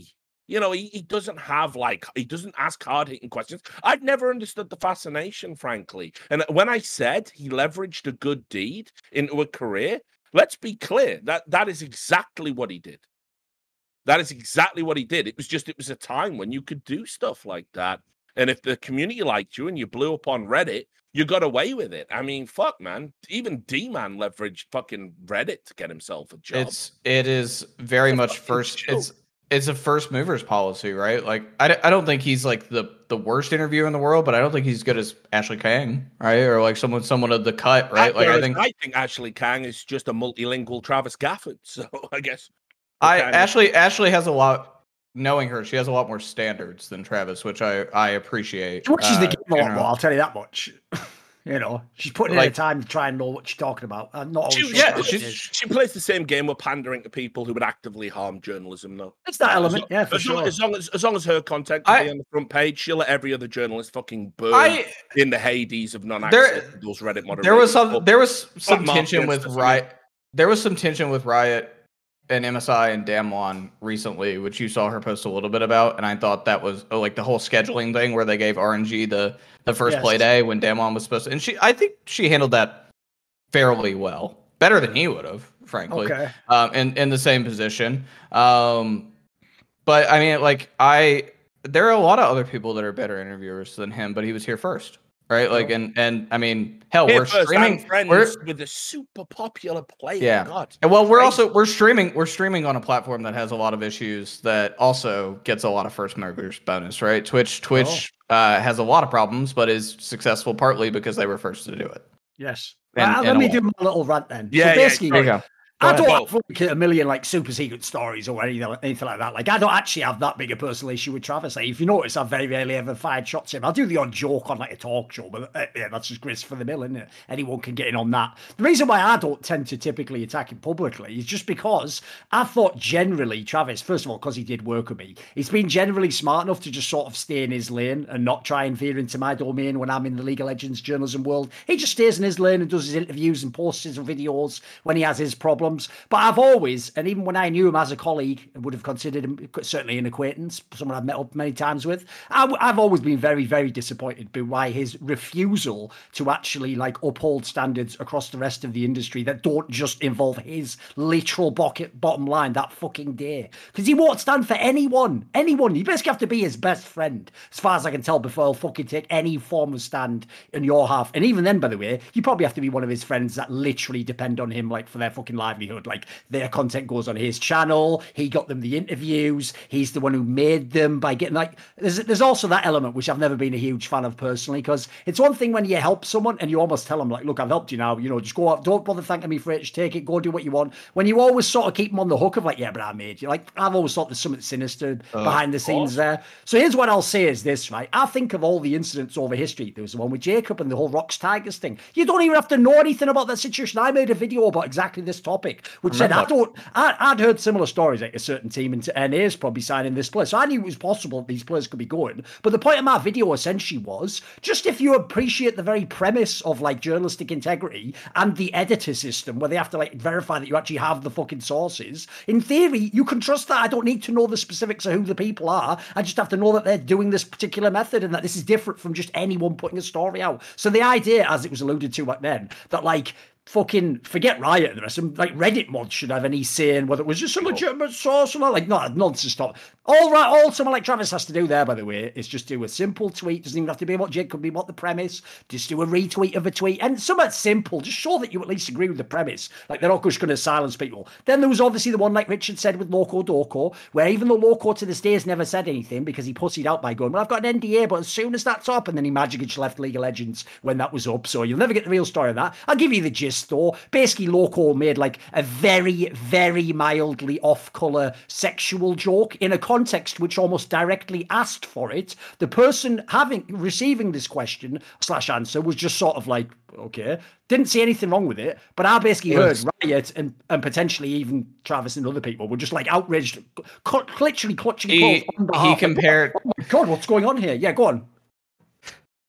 if I remember right, because I reported on the story when he was fired, uh, the joke the he wasn't joke fired. Was that he, he was his or, access was removed. Right. Yes. Yeah. Well, because he was he was working for Golden Guardians at the time. That was that was in the same in the same cloth. Ah, uh, yes. Because okay. he was doing a piece of interview content with Riot, if I remember right, and I think he's in that the chat. Sounds right. Yeah. I yeah. If I remember right, the joke was that a a mic sock, one of one of these, right?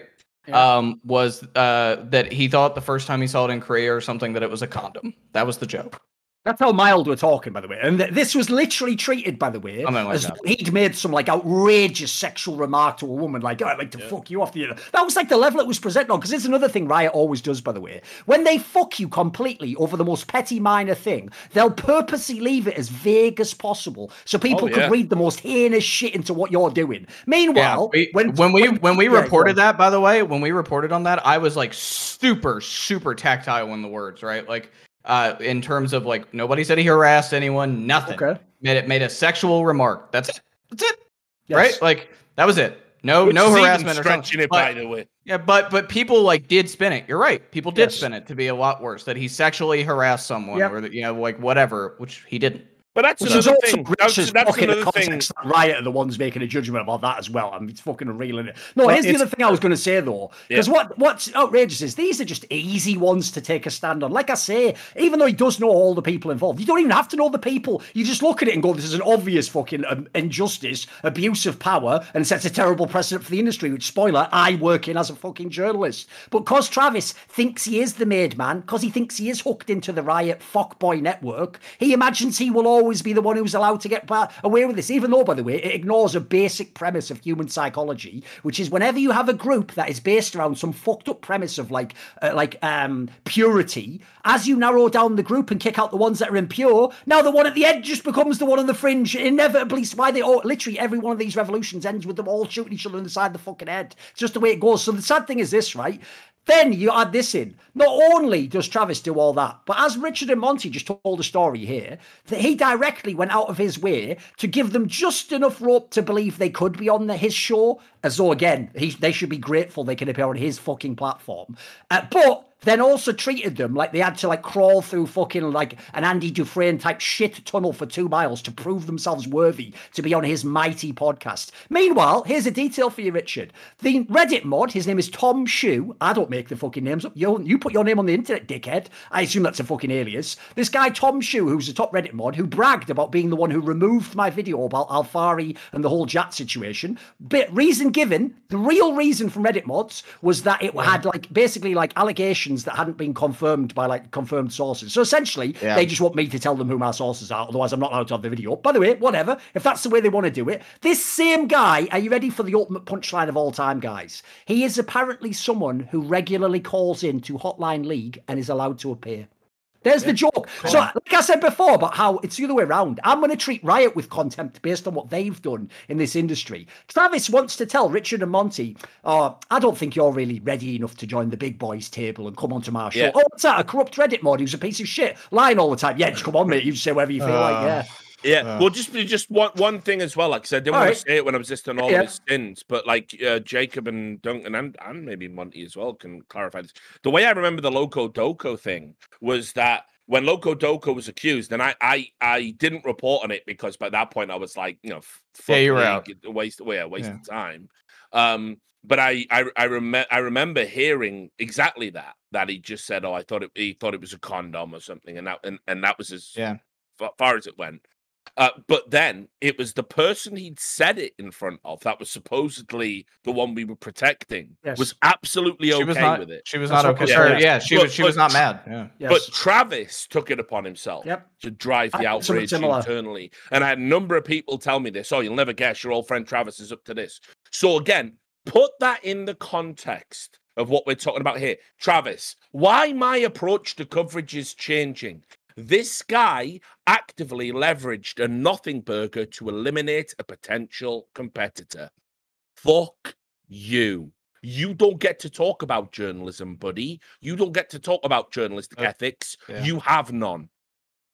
Oh, yeah. I had one more thing to w- say before I forget, which just goes like this. The other thing I really despise about his like approach to journalism and, and this is like he doesn't fucking do disclaimers. Here's the thing. The reason I'll always bang on about disclaimers is they're easy as fuck. So, for example, does everyone like that tool called ProView in League of Legends where you can watch all the players moving and their clicks, right? I actually have some of the shares in that company. Now, has that ended the whole segment? Is everyone just tuned out? Is no one going to... No, it's like that one one second just means I've got literally a complete disclaimer out there that you understand what my in my self interest is in telling you that's a good program. Now, hopefully, you also would think I'm a legitimate individual and wouldn't just say that because of a financial interest. But by saying it, I also just get it out the way. You can account for my bias, right? Travis, almost his fucking Rolodex of friends is a who's who of corrupt, crony fucking nepotism in the esports industry. So he's best pals with Hunter Lay, the person that you just talked about earlier, Jacob, who was literally our stand-in boss while our real boss was doing fucking benders in the Mile High Club, snorting more than fucking people who were like would be extradited from Colombia.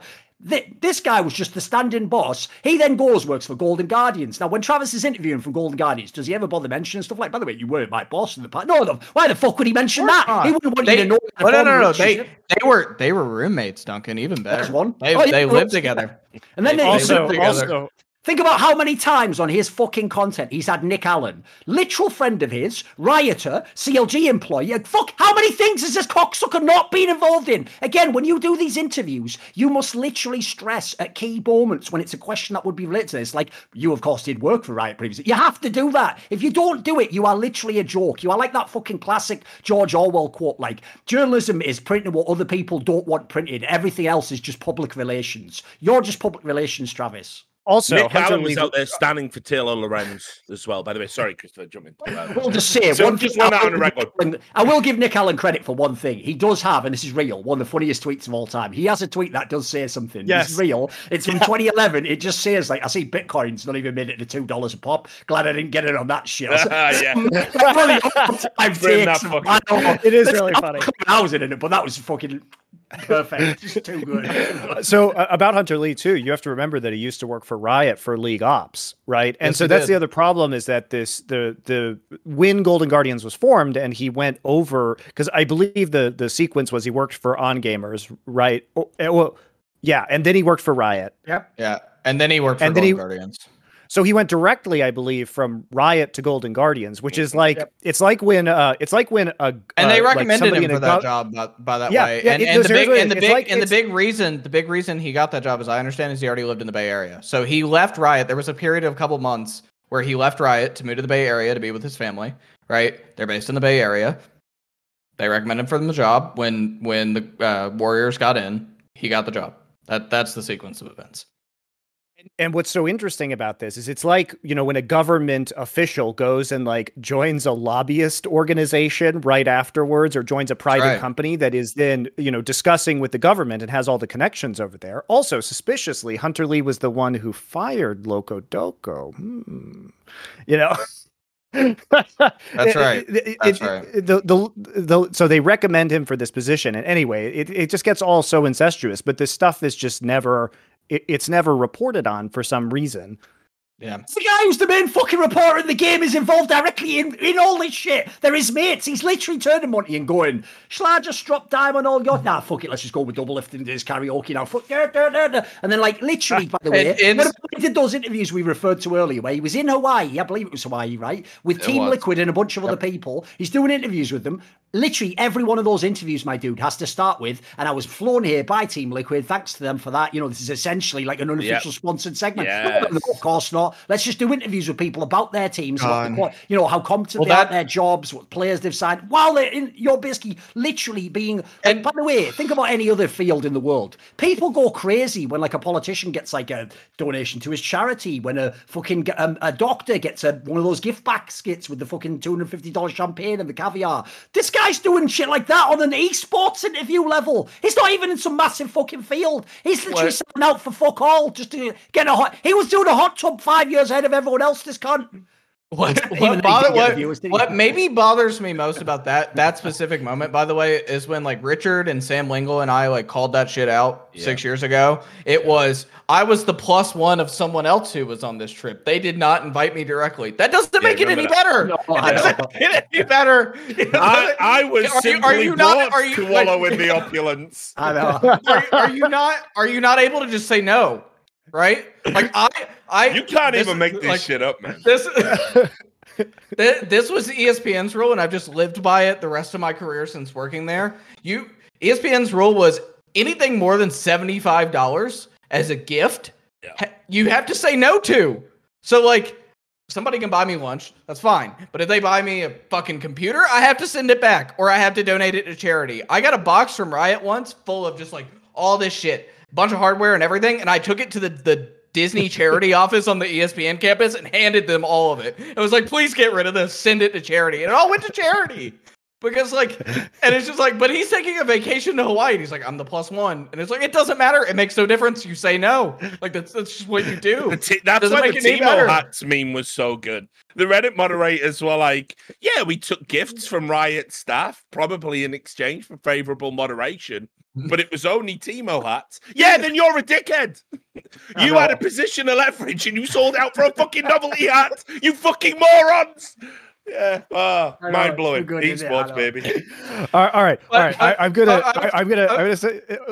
Okay, go, Jacob. I just want to say this one thing. The one thing that no one actually has really noticed about Travis more recently, and what bothers me even more because it's so recent, and it's and the we're talking about this video. Travis has a new podcast with Emily Rand on Spotify. Guess whose deal that is with Spotify? Guess who? Riot. Guess who puts that? Yeah, Riot. Riot has a multi-year deal with Spotify for wow. exclusive you content. Mean, you and mean Travis, Travis is a co-host of this. You mean Travis, Travis has a direct co-host. business interest for Riot, Jacob? I can't believe that. Basically, no here's the analogy. Richard, the analogy is this. Travis doesn't have a problem with the fact that to essentially work oh, on Riot-sponsored God. events, you must be part of a human centipede. He just disagrees what order he should be within it. Yeah, yeah, yeah, absolutely. Absolutely. And you know, I think The Human Centipede is the hottest movie ever made. Um, okay. Yeah, so okay, I, I, yeah, let's this is the last call. Anymore. I'm ringing, I'm ringing the bell. This is the last call yeah. for, for more on Travis. Anyone have anything else in their system? Because if not, I do want to move on to some more of the press policies. Yeah. I, look, I, I just think, as I said, I, I think there is, as much as we want to talk about Riot and their fucked up policies, there's something more fucked up.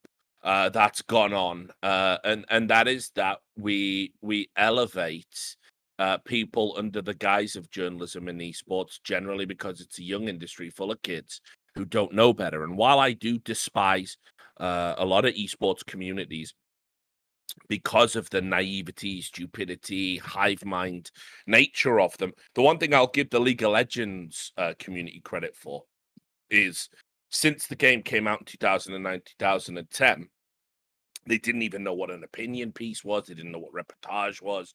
Yeah. They thought roster moves were like some huge secret taboo and definitely weren't official until it was confirmed by the org. And then you look at where we're at now, where it's actually a huge, exciting part of the offseason.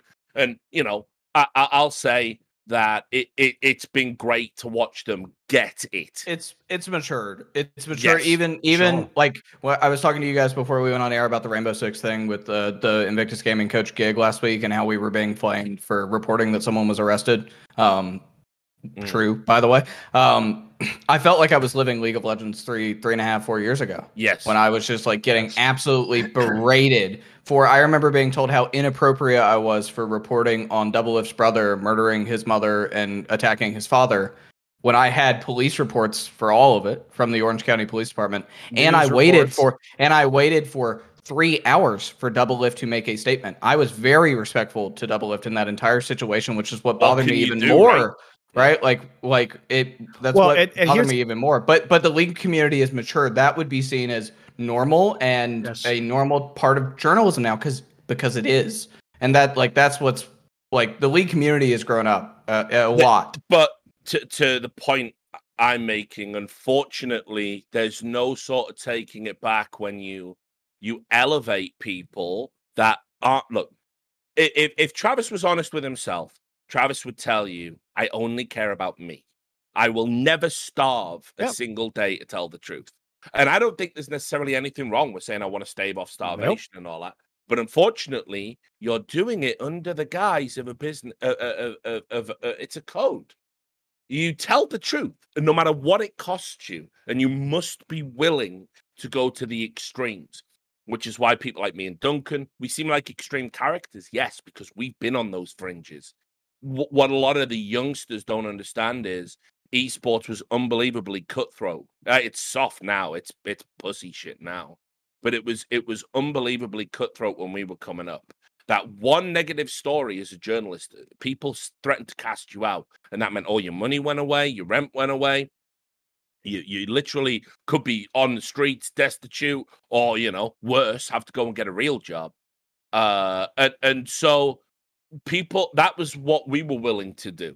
And that's why we have that weird love-hate relationship. Travis wouldn't do that. He would never do that. He would never dream of that. He'll do whatever suits him. So, and, and unfortunately, I look at esports journalism today, and I see that new breed coming through because there is uh, no hardship and there is no cutthroat nature to it. The the no new breed is, you know, I, I work with Bloop every day, and yep. and he's great.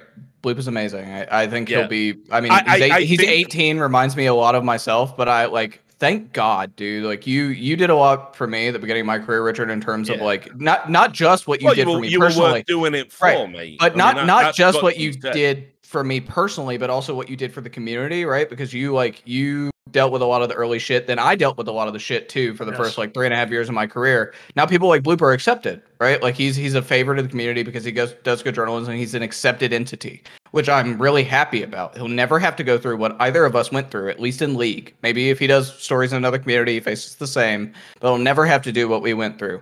But the problem is, is at the very beginning of my career, six, seven years ago, people were saying to me, you don't do things the way Travis does them. And it bothers the living hell out of me because I had to talk to team owners. I've had lunch with every L C S team owner. Right, the, even some of the billionaires that fund that bankroll them. I have I've met these people, either had a drink or had a lunch with them, and I've had a really hard, level set, off the record conversation about journalism, the importance of it in this industry, and why it's important, why I do what I do. To some of the most contentious people who treated me and Richard like shit at the beginning of our careers. Right, and and when we when Richard started reporting on League, and when I got into this, some of us, mate. yeah, fair, fair. Beginning of my career, in your time covering League, and and I've had to have that level set conversation. But it, those relationships started with the, you you know, like you don't do things the way Travis does them, as if that was like he does them the right way, and you don't, and I don't like it. And that's a really hard eight ball to start behind, right? Like I have to start behind that and fix it. And and it took a lot of work, and it's really, really dangerous to, to our community. Like, and, and it's frustrating. Yep. So, we we can leave it all there. That That is the grand roast of uh, of Travis Gafford. By, by the way, all for nothing. He will still enjoy the same status he enjoys. I just hope, if, if it just makes one or two people see through the outrageous level of hypocrisy this guy engages in on a daily basis, and how he is actually not an uh, arbiter of all things good about journalism, but actually one of the things good journalists have to work against. Fine. Uh, my job is done. It won't be my problem. But yeah, please stop creating these fucking monsters, man. Okay. So I, I agree with, with everything that was discussed. I'm glad we had that conversation. I do want to move it on, though, to the, the press policies and, and unpack the, the good video that Travis made and, and kind of talk about some of these things. Because for me, you know, submitting the pre-submitting the questions is a really interesting tactic. And I want to speak more broadly about what Riot's doing and why they might be doing that, because it's very odd to have these pre-submitted questions, especially to league officials, which is unlike most sports, especially when in any kind of press conference, anyone can just say, I'm not going to answer that question right now yeah, if awesome. you don't want to answer the question, right? Or we'll have an announcement about that in X amount of time. So uh, unfortunately, we're kind of left to some very weird conclusions, which is either the people that are making these decisions, for whatever reason, are incapable of reacting appropriately for Riot on camera in the moment without any kind of, of you know, preparation, or I think this is the more likely answer, is that especially messaging around L C S has gotten so out of control from Riot's perspective that they feel they need to clamp down. I mean, beyond the broad things about, you know, the company and their various scandals that Riot has gone under for, um, you know, all the, the lawsuits and everything that we've talked about previously, but also just about L C S right now. I mean, I think it's a really difficult position for them to be in. Now, I don't agree with the way they are dealing with it by not having the real league officials come out and speak openly and deal transparently with the problems. But, you know, we had a Four Horsemen episode about the the re- potential removal of region locking. And th- this is what the, the this is what prompted Travis's video, was him submitting this question, pre-submitting this question about the removal of region locking, which was kind of semantically dodged, that he points out. And he then tried to ask a follow-up about changing region locking, which, by the way, I would be very surprised if at the end of this year region locking was not changed so that all minor regions now count um, as residents. So besides the four major regions, I think that's probably what's going to happen if I had to guess. Um, but probably for all leagues, by the way. I, yes, I, for all leagues. Yeah, I would of course. Guess. Yeah, yeah. Yeah, for all leagues. But really, it only benefits N A is, is the answer. They're doing something that technically benefits everybody, but in practice really only benefits North America. Uh, maybe Europe and Turkey to some extent, but we which, won't get which, into that. Which, by the way, I think I think because that's North America, there are some legitimate reasons for that other than trying to favor the North American owners and their power, right? I mean, part of that is I think the N A league player base as a whole, right, including like up-and-coming pros that could feed into your amateur system, I think the North American player base is not in a very good spot. Just no, generally. It's not. And it look I, like I, here's here's just here's just objectively what is going on. Um, L C S viewership isn't great right now compared to what it was in the past. We're no longer getting, you know, a few years ago, C L G versus T S M was four hundred thousand concurrents. It's not that shape anymore. Um, they're losing control of the narrative. And I think this is really what is bothering them, is because of the rise of co-streaming, you have a bunch of people who basically are controlling the narrative of the hardcore fans to, to a ludicrous degree right now, where they can say, oh, this region is so bad, and the L C S was getting a lot of negative coverage, which then affects their viewership, it affects their sponsors. And so I think that this was an overreaction, if I had to guess, to a hell of a lot of negativity and bad press that Riot was experiencing. And this transition is them trying to get themselves back on the, the right track in terms of P R.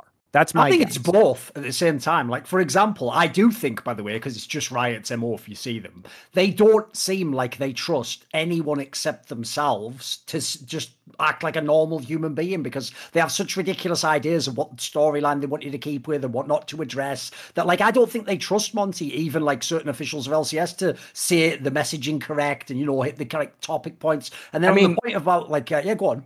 I was just going to say games P R in general is overly conscious in a way that is, uh, or like overly conscious to that and protective in a way that's very unhealthy. I think like we can all kind of talk about dealing with P R people over the years, like at all companies, they're all very overprotective.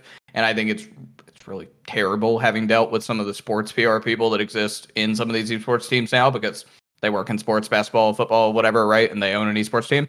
Um, way, way more amenable um, than than the people that work traditionally in games. The problem you got with American companies and the P R people that they send out is they all fucking jerk off at night about how they're going to work in politics uh, one day and it, live out. A very little... weird stepping stone to politics. Trust me, dude. Like the whole tech, Silicon Valley computing thing. I like know, you start so P R, they think they're going to get there. They really believe it. They think one day they're going to be coming out and like talking to a journalist and going, yes. I know, think they're going to be Jen Psaki. Yeah, like, Joe Biden. Yeah, Biden press, they've seen the West Secretary. Wing. Yeah, and they think, yeah, Joe Biden on his fiftieth term. Yeah, Cy- cybernetic Joe Biden will fucking take your question now, you know. It's like some mad-watching fantasy like, they all have. So they're well, all I, I was just, I was just going to say, I, but I, I actually do think, you know, like I've, I have gotten to know and interviewed him many times, Chris Greeley, for example, right? Like Chris Greeley's not an idiot. He understands oh. semantics, right? Like he understands how to phrase something if he's asked a question. He knows how to say no if or like I'm not going to answer that, right? I did a panel with South by Southwest or at South by Southwest in, a couple years ago with Chris Greeley, and and I said to him, I, I say this to a lot of these guys actually. The year before that, um, I was supposed to do a panel. I, Uh, yeah, I was supposed to do a panel with Nate Nancer, and it got pulled out from under me because I reported a story on Blizzard uh, at the time and their struggles on ex on expansion in February. South by came around in March, and I was no longer interviewing Nate. Um, and then the year, uh, like, but I still was able to have him in the Longhorn Network studio, E S P N studio. And I said to Nate, and I said this to Chris a year later, whatever you do, no matter what I ask on this stage or on this interview, don't lie. If you want to dodge my question, if you want to tell me you don't want to answer something, fine. Say that. That's okay. I'm not going to get angry with you for saying that, but do not lie. And that's that's all I, I say that. Preface before we go go live or go on a stage or whatever with these people. They're not stupid. Chris Greeley was a really smart dude. He's, an, he's a former lawyer, practicing lawyer, sports lawyer in, in the New York metro area. He knows how to say no. He knows how to avoid a question, right, without lying. He's not an idiot. But, like, sometimes I definitely see where Riot P R is overly protective of someone like him, highly educated, I know, right? Exactly. Like, I, like, there's, I no need to Chris. Be. I, there's no need I, to be. I don't have a, I, I don't have a bad opinion of Chris, and I think he's he's doing the job that needs to be done in terms of presenting the, the, the like, there are some unpopular things, you know, that sometimes have to be presented, and he does that. But at the same time, like, we have to ask, why why is there this weird pre-submitted medium and then filtered through somebody asking P R to these people? Because Riot appears to think that's necessary, and that's what's confusing to me, is why they think I it's agree. necessary. Here's yeah. my answer. Basically, I think it is the second part, which is that this is the problem. There is no reasonable human being that, like, as soon as you tell me all that, well, he's actually an intelligent person, and, you know, he can speak for himself, and he can say, no, that's why Riot doesn't want him in front of a camera answering a question by someone like me or Richard, because what they're scared of is that he actually will be the guy who believes he's legit, and he'll try to actually answer a question, which, if you Riot, is certain death. Like, for example, they don't want you to ask a pro player in the L C S, does the spring split actually matter? Now, you could get a load of amazing opinions about that. You might you get a lot of silly ones and a lot of they don't, don't they don't want the question to exist. Therefore, we cannot postulate the premise. They don't want even the think, concept think to exist. Think how that us. would go over with the sponsors, Duncan. You see, there you go. Well, well, there's yeah. one element to That's this right. as well. There's one element to this as well that people will be missing as well, which is when Monty there was like, I don't mind this Chris Greeley. I think he seems like a piece of shit. I think the way that he quite blatantly, as a reprisal against Travis for daring to speak out, went out of his way to uncharitably. Imagine being a cocksucker who works for Riot as a mouthpiece. You're talking about uncharitable interpretations of stuff. Should we talk about what your mates are up to in your fucking office, son? Because I can get uncharitable as a motherfucker. I'm like the reverse fucking Mother Teresa. Now, here's the thing, right? When they did this, Trav no one in the world, no one in the entire world of functional adults thought Travis was reporting that the L C S owners had a meeting and did a, an official vote which overruled everything the player union does. No human being thought that. That premise is a ludicrous straw man that was constructed as a conceit by Chris Greeley, as far as I can tell, just to imply that Travis is a fucking clown. He is, but not in that particular way, who doesn't even understand the semantics well, of his own mother tongue, and therefore inappropriately said that, like, an official, like, well, function to be, to to place, be fair, which in Travis's own video, it showed they didn't think that. Like, none of that could be true. To be fair, Travis used the word vote in his headline. That was his fucking downfall. He legitimately, in his YouTube video headline and in his tweet, sure. he used the word vote, which they didn't vote. So, like, I agree. If you watch the whole video, sure, he says kind of like he goes into more detail, but like, oh. dude used the word vote and he shouldn't have. That was that was my critique. And then he hid behind the I'm not a journalist, which again is like super problematic. But, yeah, that goes up. But, but yeah, but using the word vote is just bullshit. It's like, not really his fault, word. because how how could he possibly know that accuracy matters for journalists? So. I mean, fair, but yeah, he used the word vote. In in that case. Because I said something to Travis, and people were like, "Oh, the road." Like, Dom is in the chat, I think, in your Twitch chat, and he like Twitch or was like stirring the pot on this one.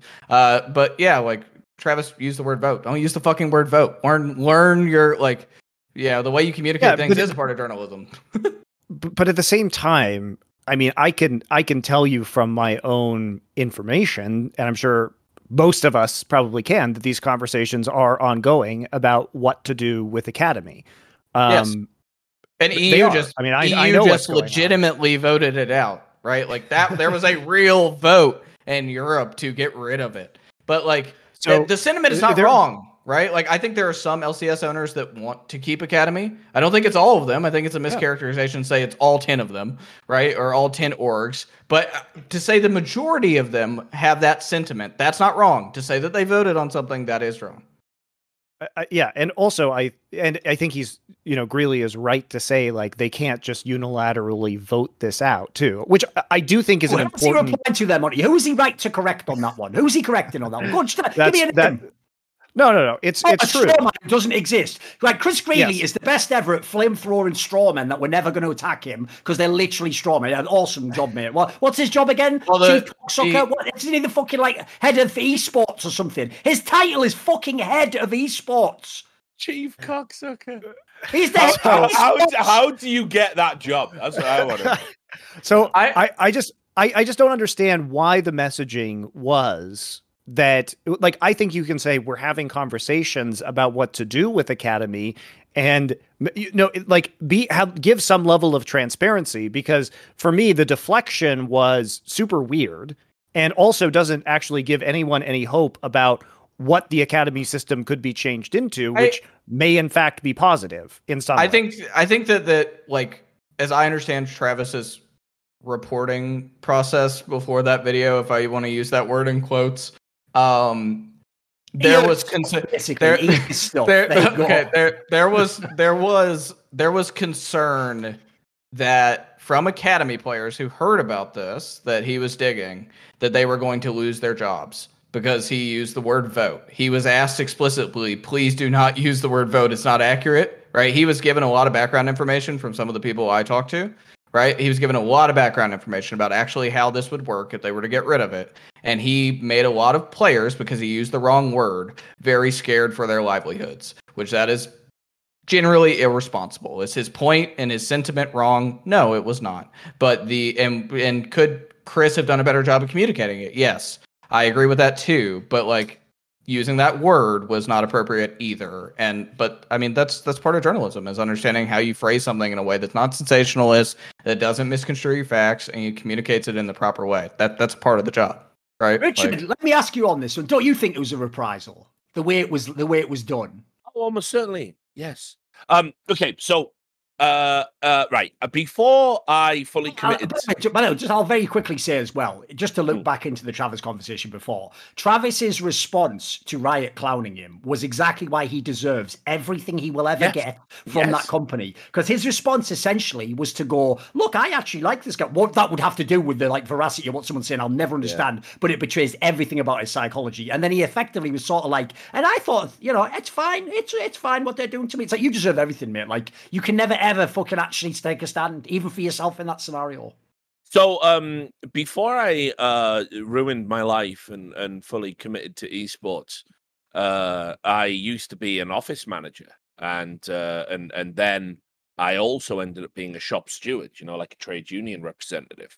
So both sides of the equation, and basically there is there is a phenomenon that happens in an office environment, which is when.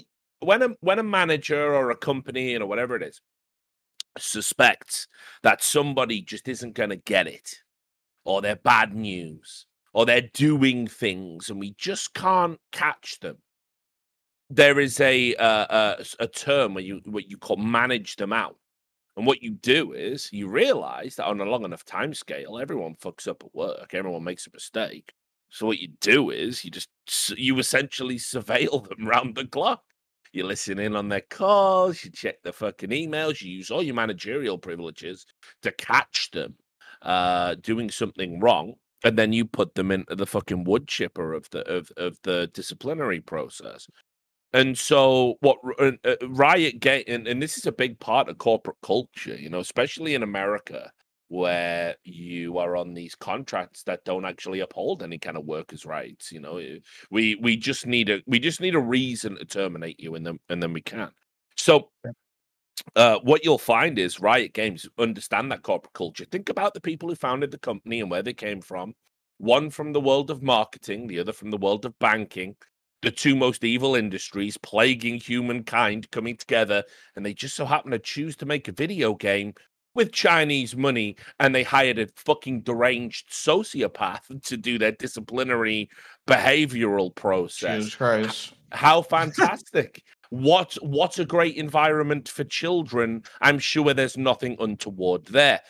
So one of the things they understand, perhaps more than any other company that exists in our space, is this idea of managing somebody out, keeping them on the outside, and, and treating it like layers. So Travis, this is this is a shot across, across Travis's bows. No matter whether he's right or wrong, I'm inclined to lean more towards Jacob's interpretation than anyone else's, frankly.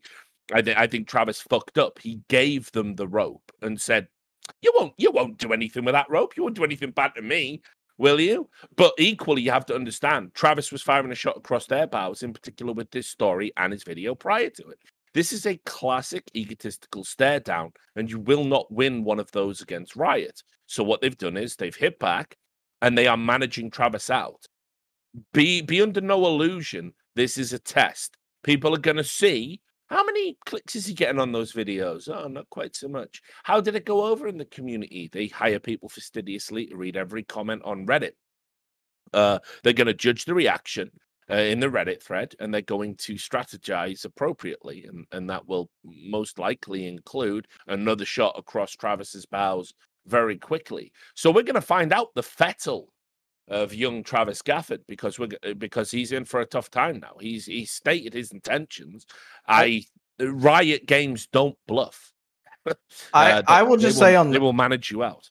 I will just say on that part, like the one thing I think most of the press corps and the L C S does poorly, if we want to go back a little bit more broad than just him, is they're not very level with Riot. They don't they don't stand up to Riot in any sort of way. I have. I mean, do you I would say. Them?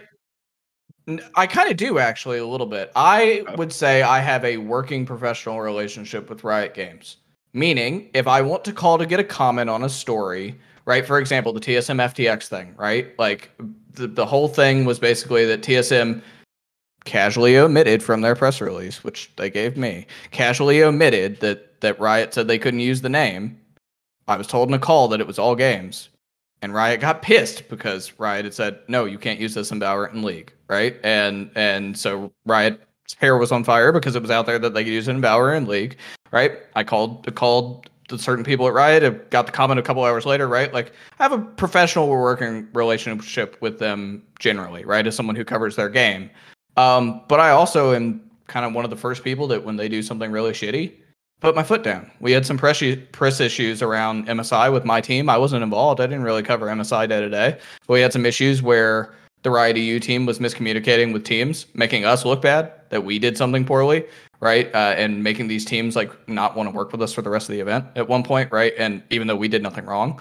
And so I went and was just like, hey, it's kind of bullshit. Can you like fix this? Can we like work with StoryMob, like another P R agency that's like running this event for some people? Can we make sure this doesn't happen again? I really don't want to have my staff or myself have to go put out hairs on fire with teams that don't want to work with us during this event because we didn't do anything wrong. You just miscommunicated. That's on you, right? Like you have to kind of put your foot down. But the problem is, and this is a, such a problem with all of esports journalism, is that, you know, I, here, I play League of Legends probably twenty hours a week.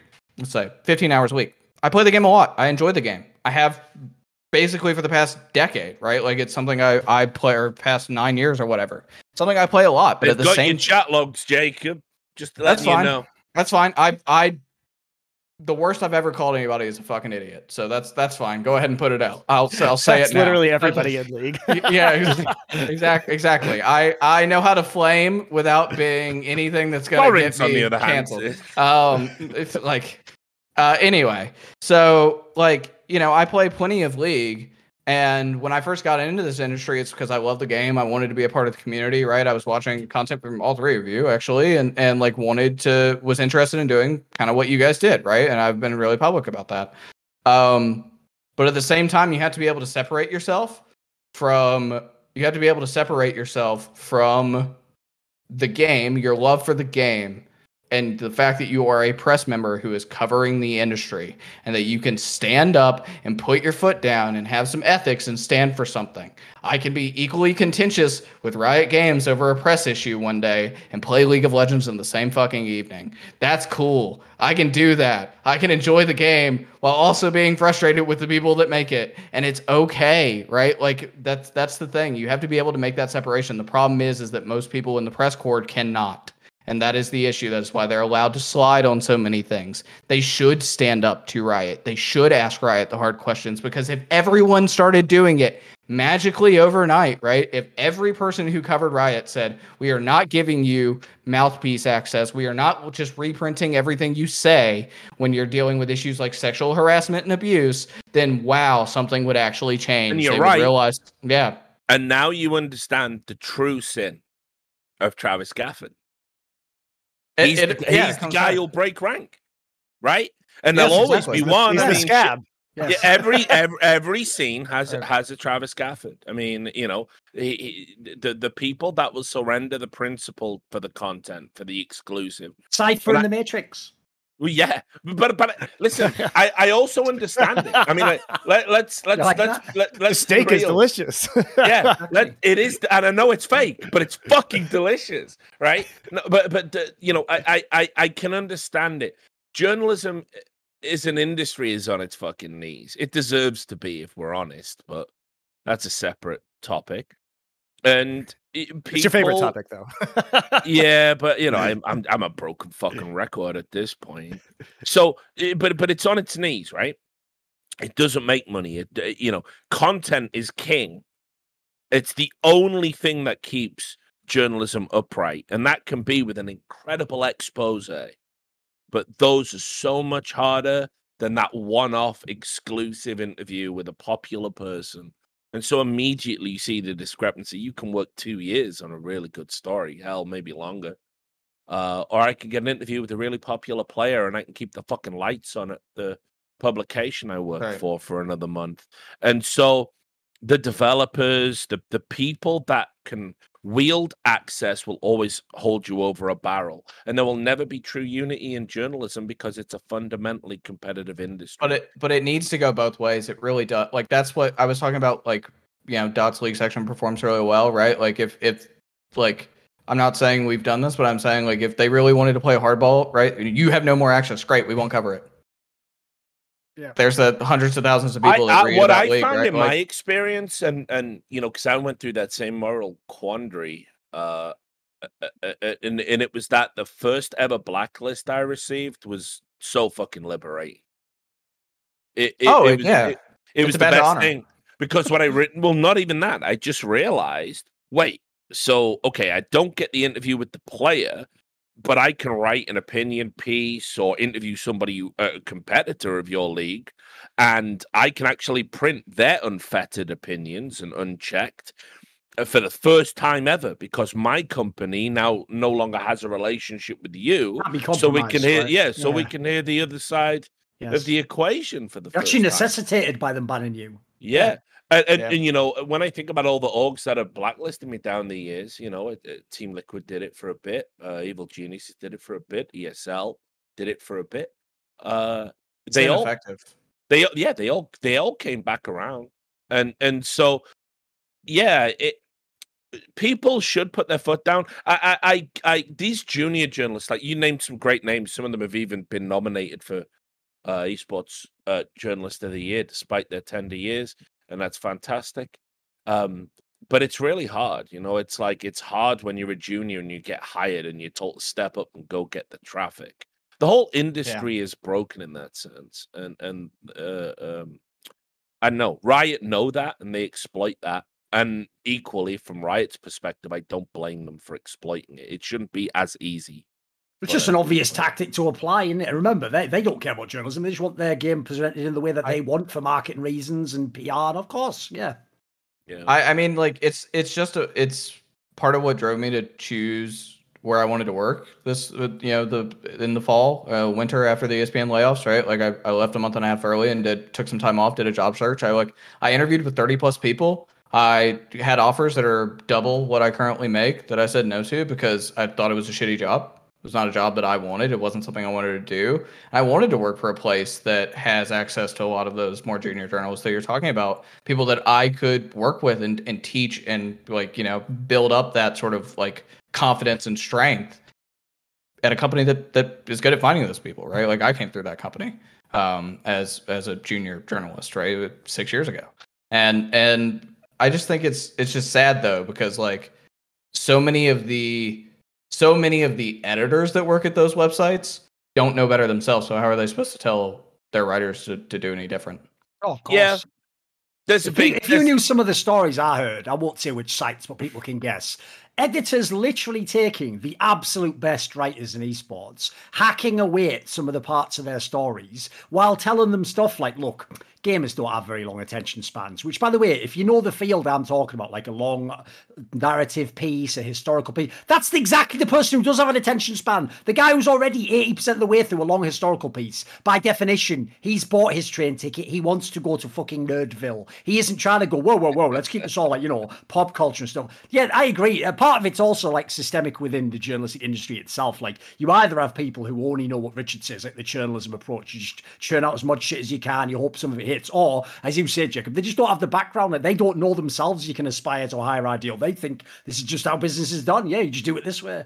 Well, and you put and you put the, those people as the people who manage websites, right? Like, that's yes. the other part too. The, the one thing that's yes. interesting about like Dot or Dexerto, which by Alexa rank are the most successful in the industry, right? Like, the the thing about them both is that they have someone at the very top whose background is not in esports, right? Like, they're educated from something else, and they they can provide guidance in a way that that does matter from an ethical perspective. Dexerto right? hate me whenever I say this, but it's like, Uh, I always maintain, and they will never make me recant this statement, even though they hate the term clickbait.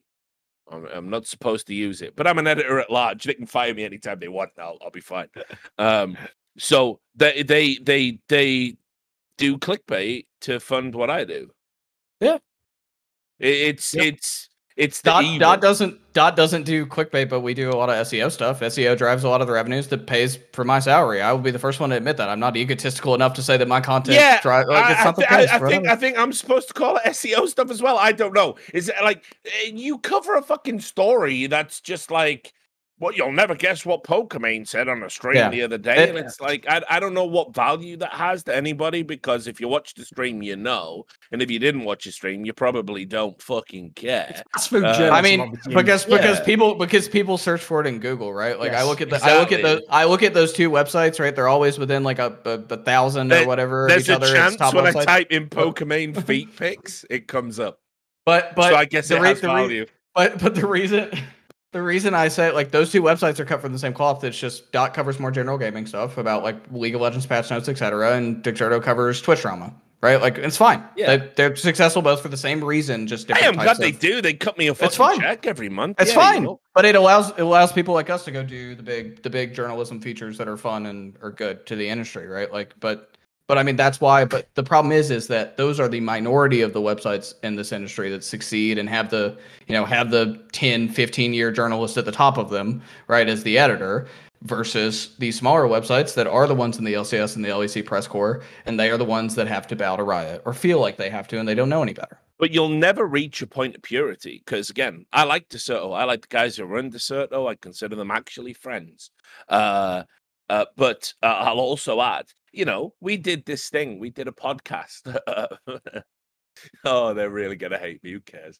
Uh, and we did this podcast. It was called, uh, it was originally called Under the Influence. Basically what it was going to be. Oh, I remember this. Me, yeah, it was going to be me, and it was going to be someone else, Mike, who works at the company.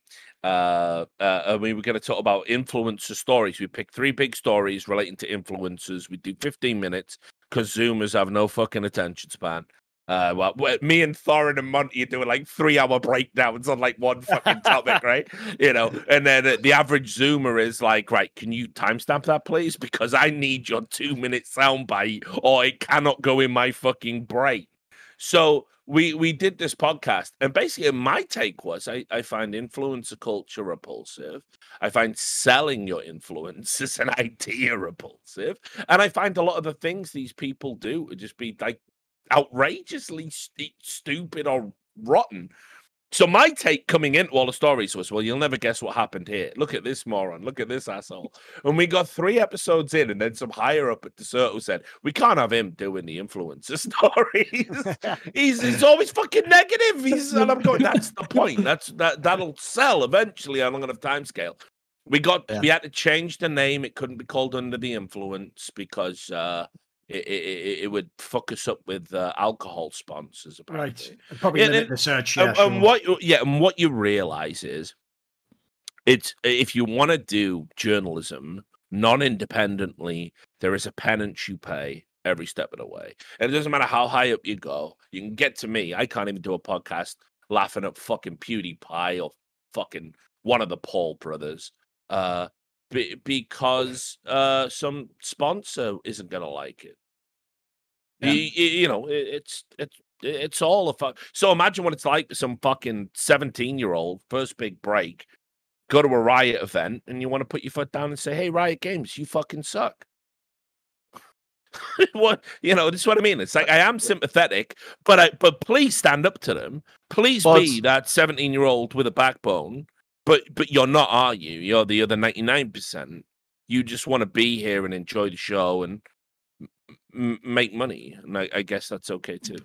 But it's why, like, you know, people will decry, like, talking about this stuff, us uh, us two in particular, talking about this stuff, at, like, as if we're, like, some, like, drama-mongering motherfuckers, right? That's why we're on the show, but it's not. The reason, like, I wanted to do this when Monty reached out was because I wanted to talk about this type of stuff, the fact that it is important to stand up, right? Like, you can do it. When I broke that rock story, I was... I think I was twenty, right? Like, because I, I, I was really tough, like, bro. I mean, well, yeah, I know and and but but the thing is that I, I stood up to that developer at twenty years old, right? Like, I was I was a young dude, and like you can do it, you can do it. If you're listening to this, you can do it. Here's like, one. Here's a rare example of where actually Jacob has followed suit what I said earlier. When I actually pointed out last year that T S M had basically just like lied, called me fake news, like literally repeatedly lied about that situation with Lena and Doublelift, Jacob actually himself corroborated, like, yeah, I've had issues dealing with T S M sometimes as well. Like, right. They can be sort of vindictive, basically. And so he didn't give like all the details, but he gave like his, right. his version of it. It doesn't have to do that. By the way, if you do that, that might cause problems with an org like T S M, because the joke That's of people right. like T S M and Riot is, as they explicitly tell you, oh, I would never punish you anyway for that, they actually punish you while doing that, because that's how much little self-awareness these people actually have. Like,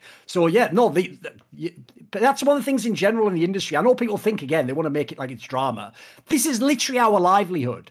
And if people don't, on some level, agree there are lines that can't be crossed, they can come for any single person and they can take everyone to the limit. Like, that's why you can't sure. have people who are scabs. You have to have at least some understanding of, like, it doesn't matter what we agree on, like, personally on this, this issue is fucked up if they do it. And people have to come together on that, because also the other thing is, this is a rare example where you can use influence for good. Like, the signal boost that, like, all the main journalists in esports can get if they, like, boost a story is enormous. Because even if it doesn't get to every fan, it gets to all the people in the industry need to know that part of the story. And if there's one thing we've learned from these fucking episodes about Riot, is the one thing they inarguably do care about is optics. So if you can make them look really bad, they are actually, on some level, they must do something. Now, what they must do, there's a million ways they can wiggle out of it, isn't there? But they must at least do something. So, like, to me, that's just even literally get, giving exposure is a big deal. That's why when I said earlier, I get disappointed when people like Travis don't do it. Sometimes it's just a retweet, mate. We're not even talking about putting your, like, balls on the table. Just do a retweet of the fucking story and help it get out there, you know.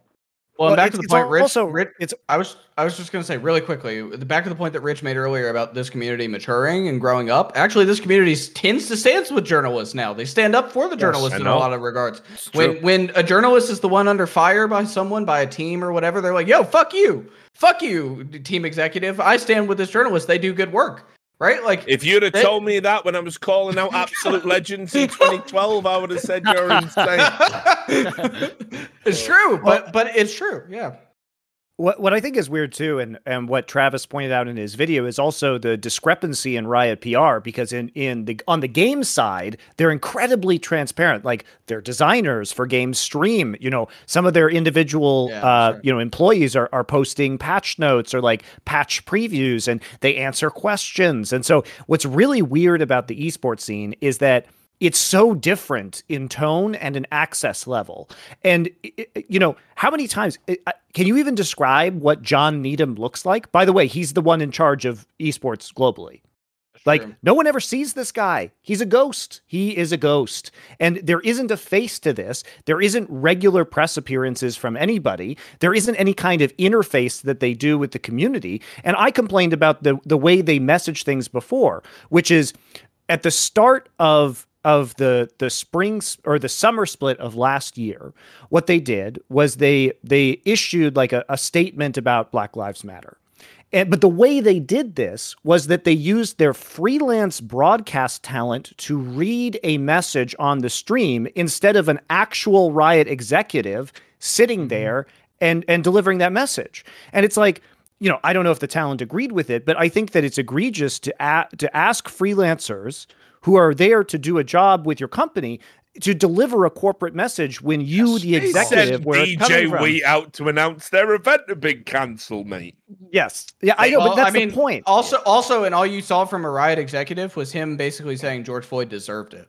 By the way, if you remember, there was a Facebook Jesus. post that he oh, he got yeah, let he got go. You remember that? Yeah, there was yeah. there was ah, a yes. higher uh, there was a higher up at Riot that made a Facebook post about basically just how another George reason Floyd deserved, to fucking deserved love, it. Yeah, just another fucking yeah. reason to love Riot Games and, executives, I guess. And so, he so and he like, and that's all you see. Because you're right, because the freelancers have to say it. They have to stand up. They're like, you know, they, they're the ones that ha- are being put up to the social message. And then all you see from the executive is that he's making the stupid fucking Facebook post. And yes, he got re- let go. He resigned from the company. I'm forced out, right? But like at the same time, when you're contrasting, you're right. That is not good.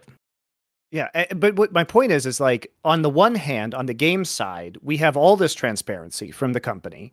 Um, like, you know, he points out that Riot Mort, who uh, is the one who is the principal designer behind T F T, streams all the time. I know from talking to Doa, who's deep in the T- TFT scene, that, you know, he's really an open book. And so what's confusing is that there is all there's a, there's this level of obfuscation around the esports angle. And what this what I infer from this, correctly or not, because it's the only thing I can infer, is that things are going really well on the game side. And there is a reason they have to, to, to draw in the P R on the esports side. I, I can only assume, based on behavior, that that reason is negative. It may not be. It may not be in the end. Like, but it that's that's what you infer. And it's really it's really odd because most of the time, this sports executives, and Riot loves to compare themselves to traditional sports, are the ones in front of the camera, right? I am a commissioner of a league. I've we four horsemen me, you know, basically. uh, you did that, and I showed up, and I t- I talked about the and issue. And we were very gentle, and we sent you a hemorrhoid cushion afterwards. Thank so, you very uh, much. Yeah. But but my point is is like I try and put myself out there, and I don't you know I don't censor questions, or I don't ask for pre-submitted questions, and I, I aim for a level of transparency when it comes to Flashpoint, and Thorin did too when he was a part of it. It's a core principle of what we wanted to do when forming the league. And so I just get so confused as to why the P R is so odd on the esports side, but so open, as as Travis points out, on the game side. And I can only assume it's because they feel that they have to protect themselves um, for, uh, for reasons. So listen, I, I think this is an interesting angle to explore, but I also... It, I'm I'm kind of a little bit surprised that you're the one that wants to explore it, because you're usually the one that has a very good understanding of, of where we're at with American sports products. I mean, that's what we're talking about here, a product. And yep. it, when you look at, okay, so let's do something analogous. Uh, N B A, China, Chinese expansion. Uh, the Hong Kong protests occur, right? The amount of money that is on the fucking line here, it, we, it is hundreds of millions. It is. I mean, famously, they said they would literally just stop showing N B A games in China because of like Daryl right. Morey and LeBron's comments. Yeah, yes, right. Yeah. Right. Yeah. And and so what what we ended up with is we end up in this insane world. Okay. Now, by the way, I've I've, I've actually met uh, Adam Silver uh, again because we commissioner of the N B A, yeah, yeah, because yep. we filmed right now, and super cool dude, like you know, doing all the Travis Gafford qualifiers. But you end up in this mad world, don't you?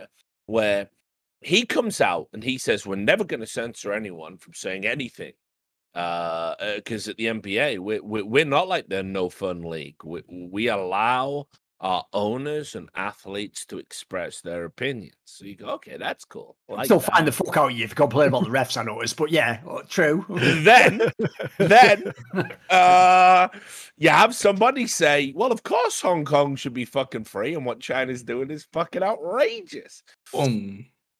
N- n- n- n- and now all of a sudden it's a big brouhaha. You look to LeBron. Best. You look he's to LeBron. Best. Right? Like Adam no. Silver's the best of the, the sports in this yeah. regard, and and and it's still not great. It's still not great. And like, you, look he's to, the best. you look to he's LeBron, your big star, and now the press put pressure on him, and he goes, you know, I think we just shouldn't try and be politicians over here. We're we're athletes after all. Got an opinion about every fucking thing else, uh, uh, and what you'll realize is this is the information is being disseminated. You are being told what you can and can't say. The motherfucker from, it was the Rockets, right? Uh, yes. The Daryl Morey. Uh, th- thanks. Now with the seventy-sixers, yeah.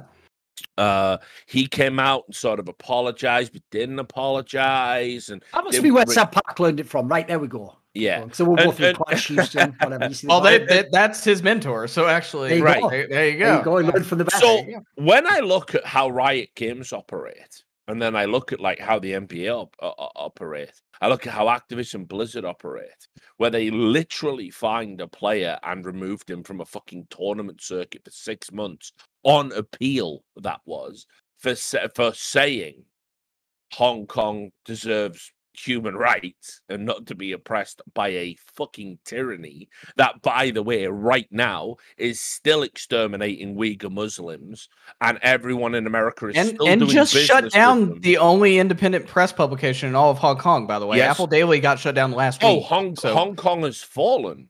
I was going to yeah, make some sort because of the West Travis got, Gafford Industries China's been closed down. Fuck that. Because the West, the West got the West got bored after a week.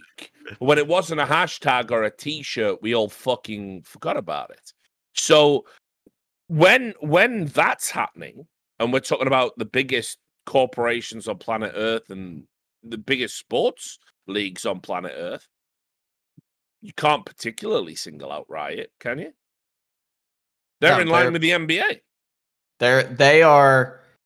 You know, it's interesting, like, even comparing, like, the Sebiolbi thing, right? Like, the, that happened a few months ago in, yes. in Overwatch. Yes. Um, yeah, they were boycotting I think, his team, yeah. I, I think the only reason, the only reason it didn't get worse is because there was so much backlash around the Blitzchung yes. thing a few years ago, right? Because, like, Activision Blizzard, like, you know how many people can't cancel their WoW subs because of that, right? Like, people were outraged at the Blitzchung thing, but like it took that much blowback to have some fucking human decency.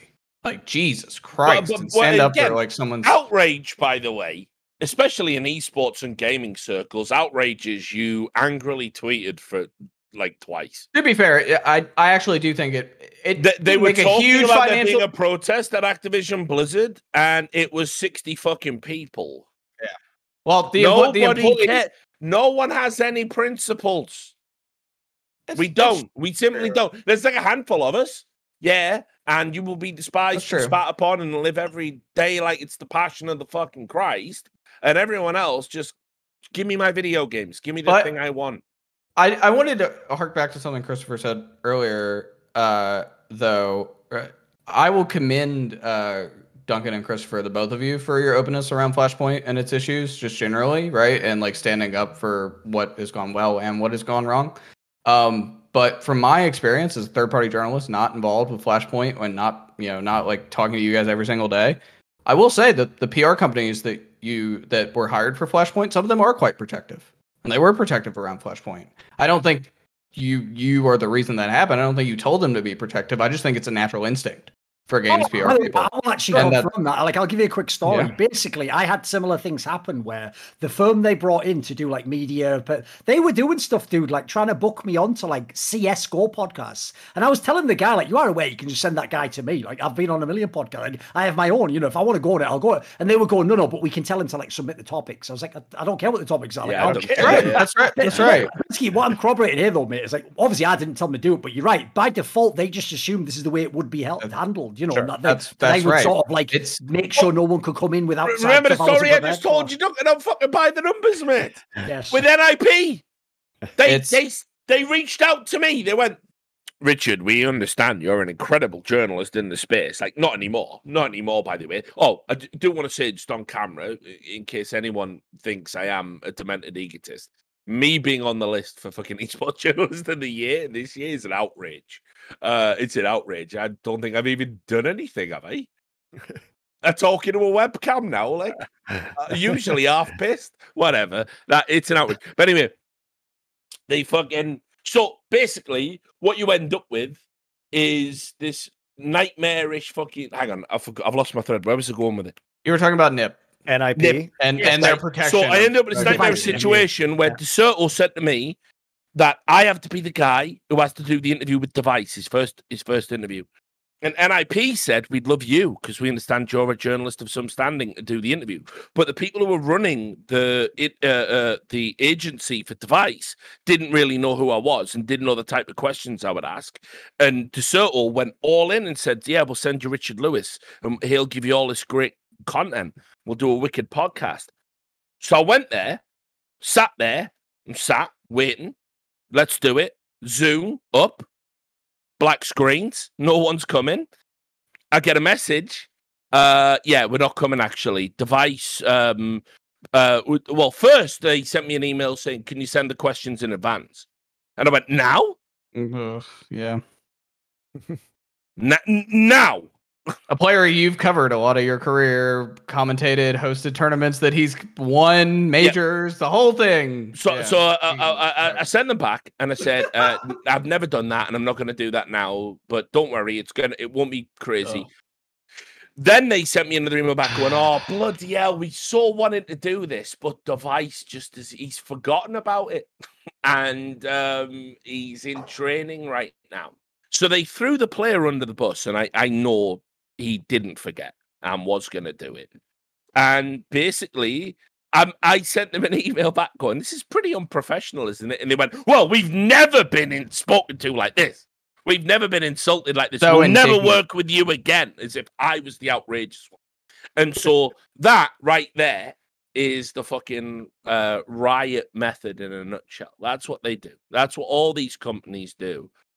They make it seem like you're the one that's of course. the piece of shit. But but the moment they want something, the moment they want something, they'll call you.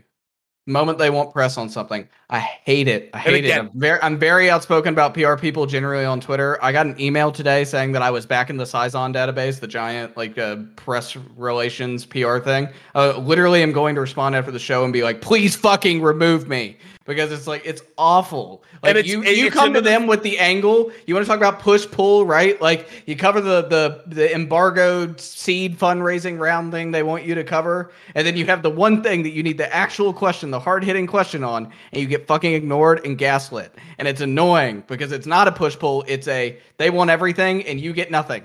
And it's so frustrating. And Games P R, that's it in a nutshell. That's it in a nutshell. It is incredibly so frustrating. Even with people that aren't up. like that. Like uh, and and they're like, do you, do you want to? Oh, we we've heard this, and and you go, okay, what what's the story? And it's like you're never gonna believe it. And they set it up, and it's either it goes one of two ways. It's either something amazing about their company that's not amazing and has already been disseminated in a press release to everyone else, and you're getting it like four hours before the fucking intern at some other dog shit website can put it out, or it's about a competitor, and they're just gonna. Tell you some outrageous, right. outlandish story right. about a, a business rival, and you've got one source on it, and they go, "Please rush it out." And by the way, another thing yeah, to say right. about Riot, if we're talking about interfacing with the press, they have categorically, provably established a track record of being entirely untrustworthy with how they deal with press on stories. Mm. They are notorious for all the tricks of the trade. Oh, we'll give you a response tomorrow, and then basically go to their people, leak it now, get it out tonight. They'll just do that shit all Activision, day long. Activision Blizzard's done that with me too. It's not no they're doubt. they're not they're not alone. I had.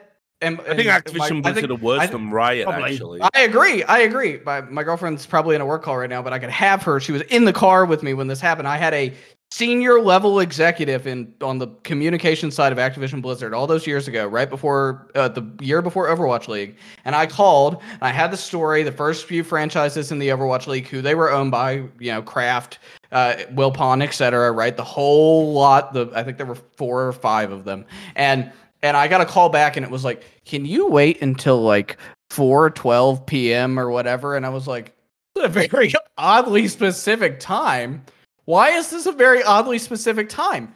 We didn't wait till four twelve p m We got the story out on our own terms. And then I get a message from another journalist saying, uh, yeah, by the way, like, this just showed up like fifteen minutes before you posted it in my inbox. And I was just like, you motherfuckers. It wasn't the fact that it was leaking. It was the fact it was leaking to me. Like, what the fuck is wrong with you? Like, it's so it's so ridiculous too, because they're so they're by the way, if people don't know how this is supposed to work, is that here is how normal companies operate.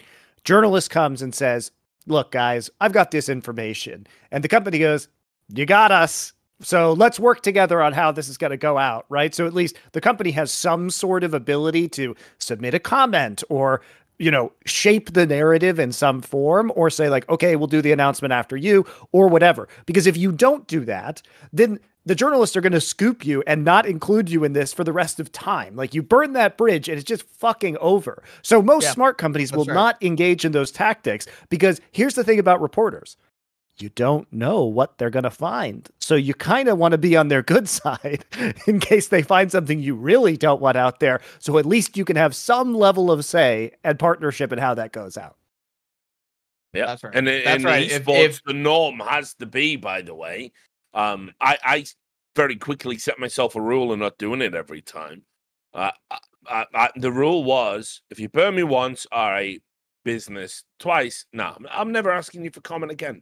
Well, and it used to be even it used to be even worse, particularly in the esports team side of things, because they used to literally, like, on the roster announcement, for example, right back when Richard and I were scooping these twenty fourteen, twenty fifteen, right? Like, it, they used to literally sell their roster announcements as a piece of content. Yeah, if you guys remember, yeah, yeah. if you guys remember, for example, Blitz Esports, the website, great, made some really great content. Before that, they were an yeah. app, instant esports app, and I think C nine. And Liq, maybe Liquid. There were like one or two th- or three L C S teams that partnered with that app, and it was they get the roster moves bef- you know, before anyone else. They get the official thing in their app, and they're a new site, Riot funded, by the way, yes. um, or partly Riot funded. And yeah. and this was supposed to be the thing, and literally.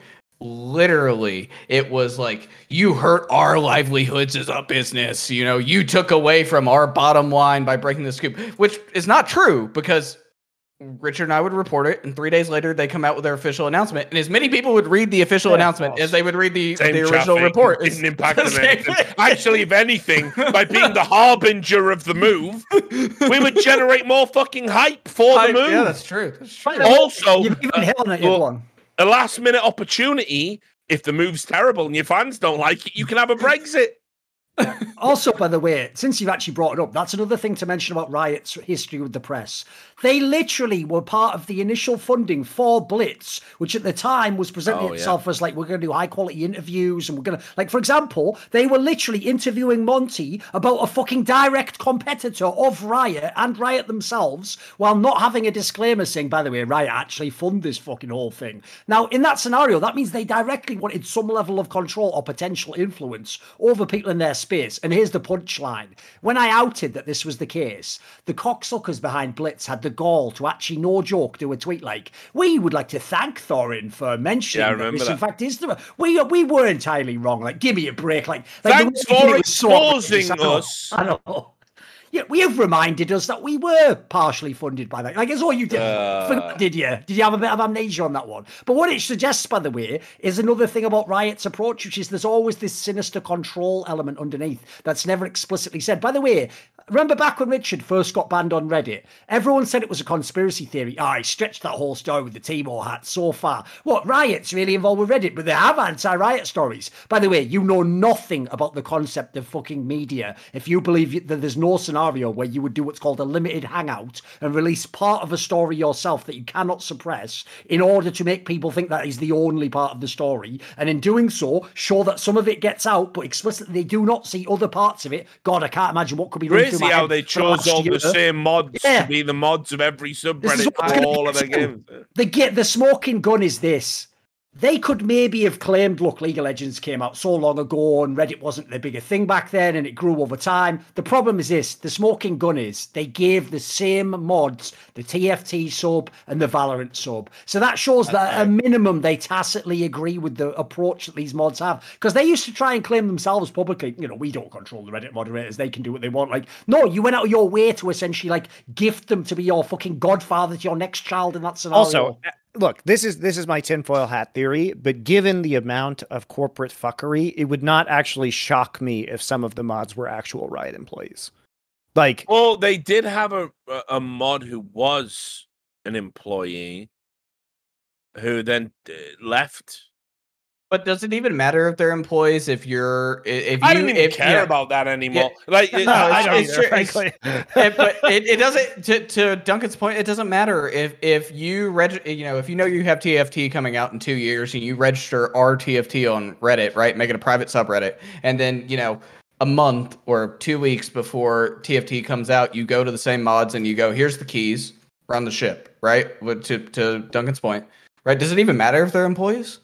Doesn't the outcome's it doesn't, gonna it be doesn't. Him, almost it, it, right yeah. it, it doesn't it doesn't matter if they're employees yes. It just matters you're you're giving them the same level of power and you're you know you're kind of like inadvertently approving of the way that they've handled the past at, at the end of the day. Those moderators on that subreddit so over invested in a fucking video game, it doesn't even matter whether they're on the fucking payroll or not. They'll do whatever a Riot fucking employee bids them to do.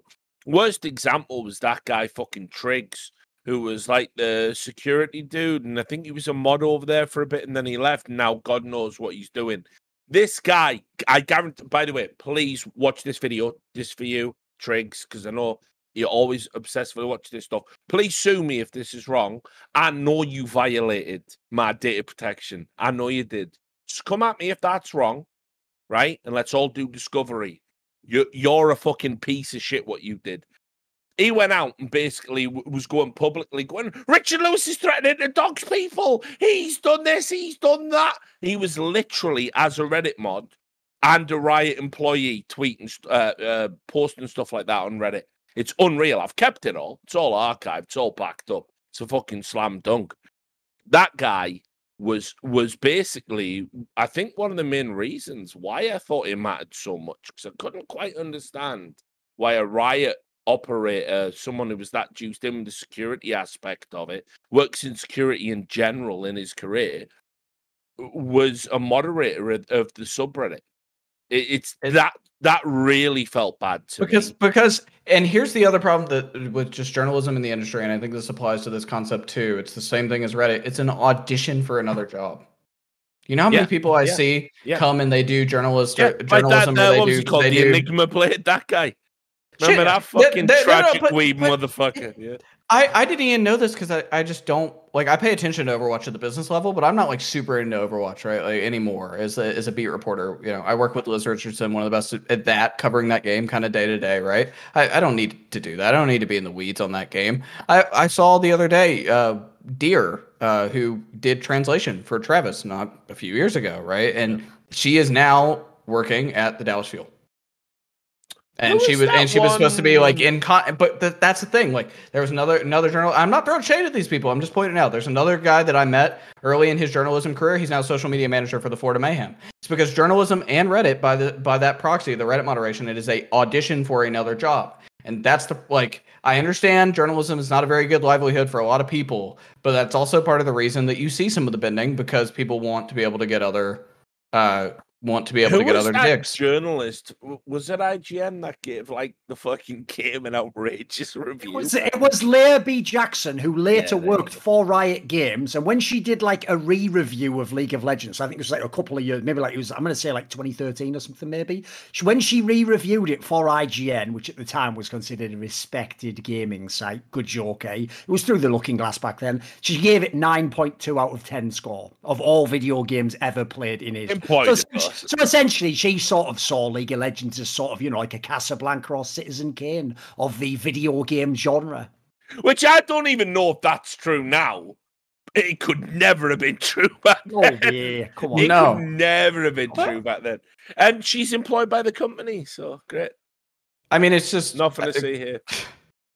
Same level of corruption just exists generally. You know, like the, I, yeah, and that's of... what I mean. You, do you want in to know life, what's changed life. about me? Yeah, that's what's changed about me, Jacob. In twenty fourteen, twenty fifteen, twenty sixteen, I was like fighting because I wanted esports to be different. But it isn't different. It's, it's not. the same. It's the mainstream. I, I, I hear shit like that, and I think about, like, there's this all, all this coverage right now around Purdue Pharma and OxyContin and the opioid, opioid crisis in, in the U S and how terrible it was. And it's like the guy that at the F D A that approved OxyContin for market ended up working for Purdue Pharma less awesome. than a year later, making yeah. six like high yes. six figures. And it's just like, oh, okay, so it, he was it, a government employee that regular and then and then goes and works for the same company that he approved a incredibly harmful drug. It's the same shit. It's the same. It shit. was it was why I wanted shit. us all to plant our flags early. So when these companies came, and I knew in two thousand four they were going to come, right? I wanted us to put that and say, you can't get in. We run this, and it will be different, but it won't be different. We let them in.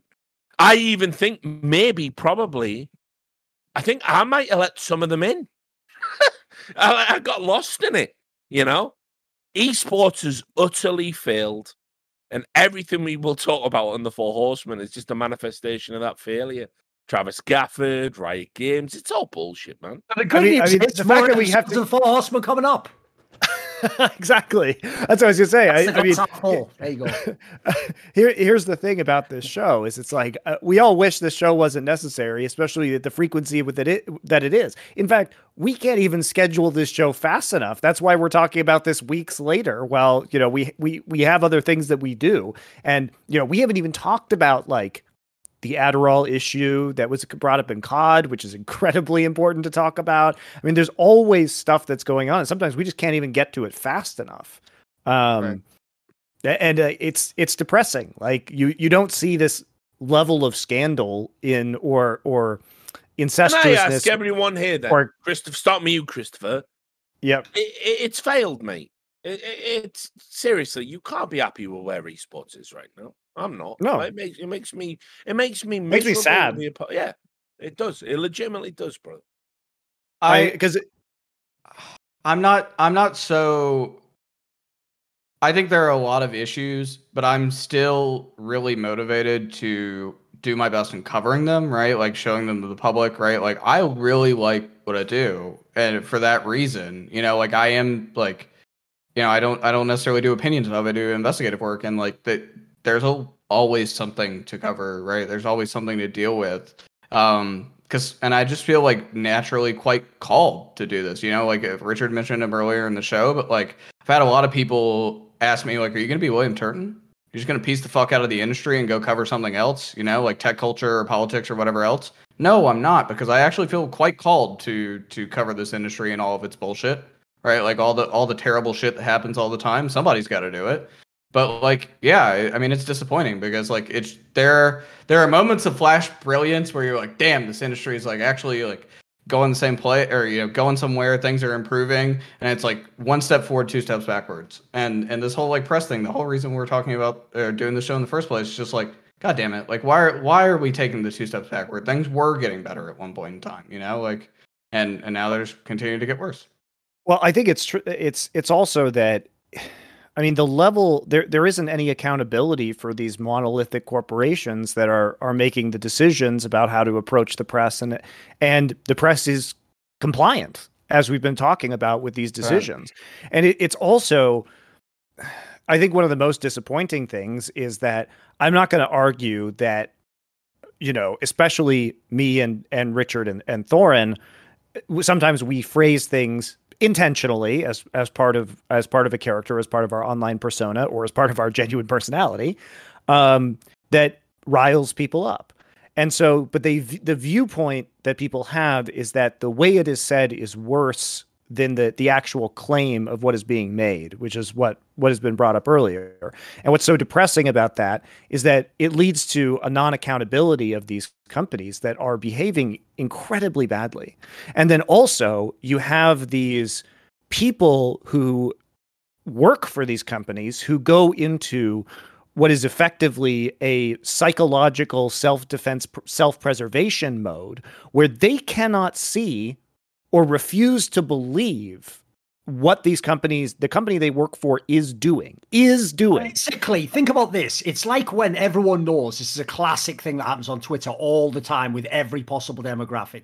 Say an example would be a woman was frustrated and she just tweeted like, oh, men are all trash. Obviously, her entire replies would be like a million men going, but I'm not, like, what the fuck? Like, what? They're not all men. Like, right. Basically, it's the same scenario, Monty. What happens no, is there men. might be like four cool people at Riot, as an exaggeration, and they maybe hang around with the ones that are less corrupt. So when you say like, oh, Riot are corrupt, they go, well, I'm not, and we're not like that, and then they they can they can never grasp the totality of it, I've noticed. Like, well, it's, basically, it's, as it's long like, as they're, they're on some like biblical fucking like Old Testament God, as long as well, you it's like me nine uh, righteous men in Riot that it can survive or some shit. It's, it has it's, to be the other way around, guys. It has to be only nine cunts. Then we'll keep the company going. It's like a zero sum. You, everybody's plays a zero sum game, and I don't it, like it. To both of the points you just made, you about companies and, and Christopher, you about people, right? Like, I don't agree agree with everything all three of you guys do, but like when you say something that I think is correct, you know, good for the industry, it's a it's an interesting topic to discuss, needs to be talked about. I can go like, yeah, that person said something. It, it it's worthwhile, right? Like, signal boost it, whatever, share it, talk about it privately. Yada, yada, yada, right? Like, you don't have to be like, just because they said the one thing I disagree with, everything they say is dog shit. Vice versa. You can have people, you can have people that you really admire that like, oh, they say all the great things. Doesn't mean you have to agree with them all the time, but they do say or do some stupid shit. And and the same can be said for companies, right? Like, some companies can do some good sometimes, they can do some bad. And you just have to hold them accountable and be in the center. It's not zero sum. And like, that's that's part of the problem.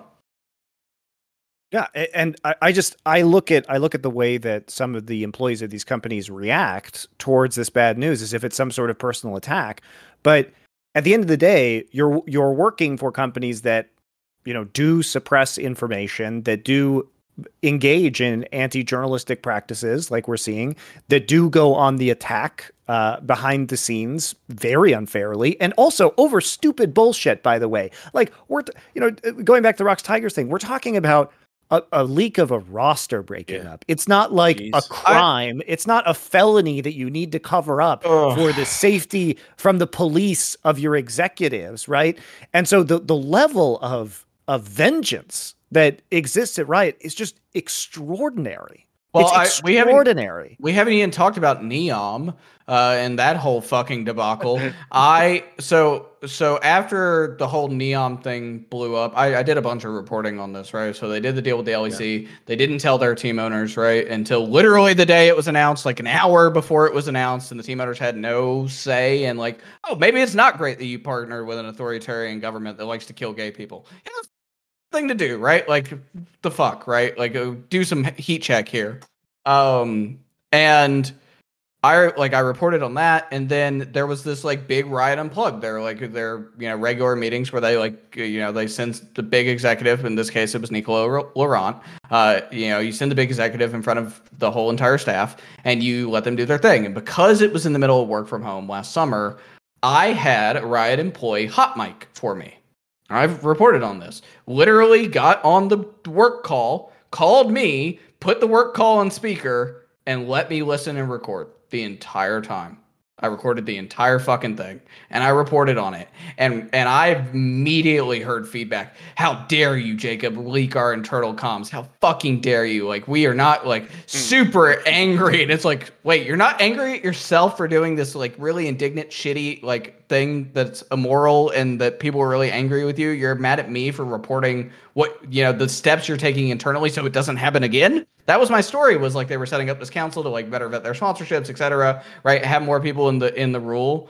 Um, it's just bullshit. It's just bullshit. Like, you know, I wasn't I wasn't the one that that if I didn't think do it's anything positive wrong. Press for them after what happened. That's right. They're making changes to stuff. Anything they're, is making, good. They're making changes to not have it have it happen again. And they were mad. And I didn't do anything wrong, right? Like, and, and it's just like they were super internally. They like sent out these really nasty emails that they were gonna find the person that leaked to me or whatever. And it's just like, what the fuck are you doing? It's a positive story. Like, do you like how it got out? No, but is it a positive story? Yeah, it is. Like, also, all roster moves are positive stories, by the way. Yes, all of them are. Yes. They, you want.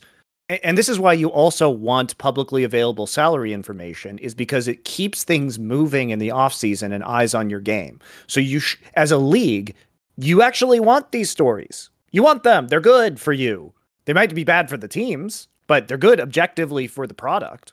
Yeah, I will say on the roster move front, they've gotten a lot better. Riot, in both free agency shows that I've done the past two years, have been fairly supportive with like assets, right? Sending over player headshots, which are their copyrighted material, um, sending over some of their, like, some of the asset packs and stuff that they've done for use in those shows, right? Like, they've gotten a little bit more on board with the whole, the whole roster change thing, but we're still at a point where some of these other stories, region locking, you know, like uh, voting away or whatever, talking about Academy, whatever the, the hell the Travis thing was, Neom, et cetera. Like, there's still like big outrage around this, and it's ridiculous, you know, like, We we need to evolve past, like, roster change stories are all A-okay now. Now we need to evolve past to the other stuff and be okay with the other stuff. It's part of, like, this is the one thing about uh, traditional sports. It's a part of the zeitgeist.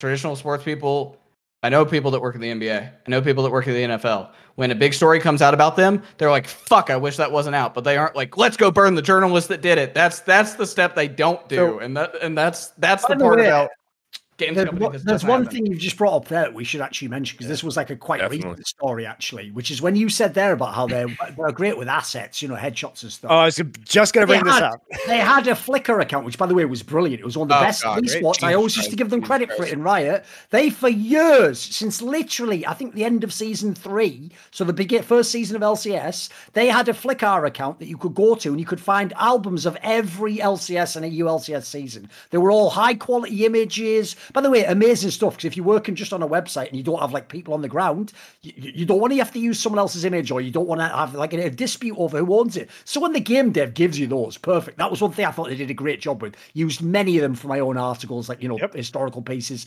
Recently, there was a story, I think it came out through Ashley Kang, where basically they're now basically like, they've sort of like sold the rights to those photos to some the other S-Pat. company. Yeah, yeah S-Pat Media.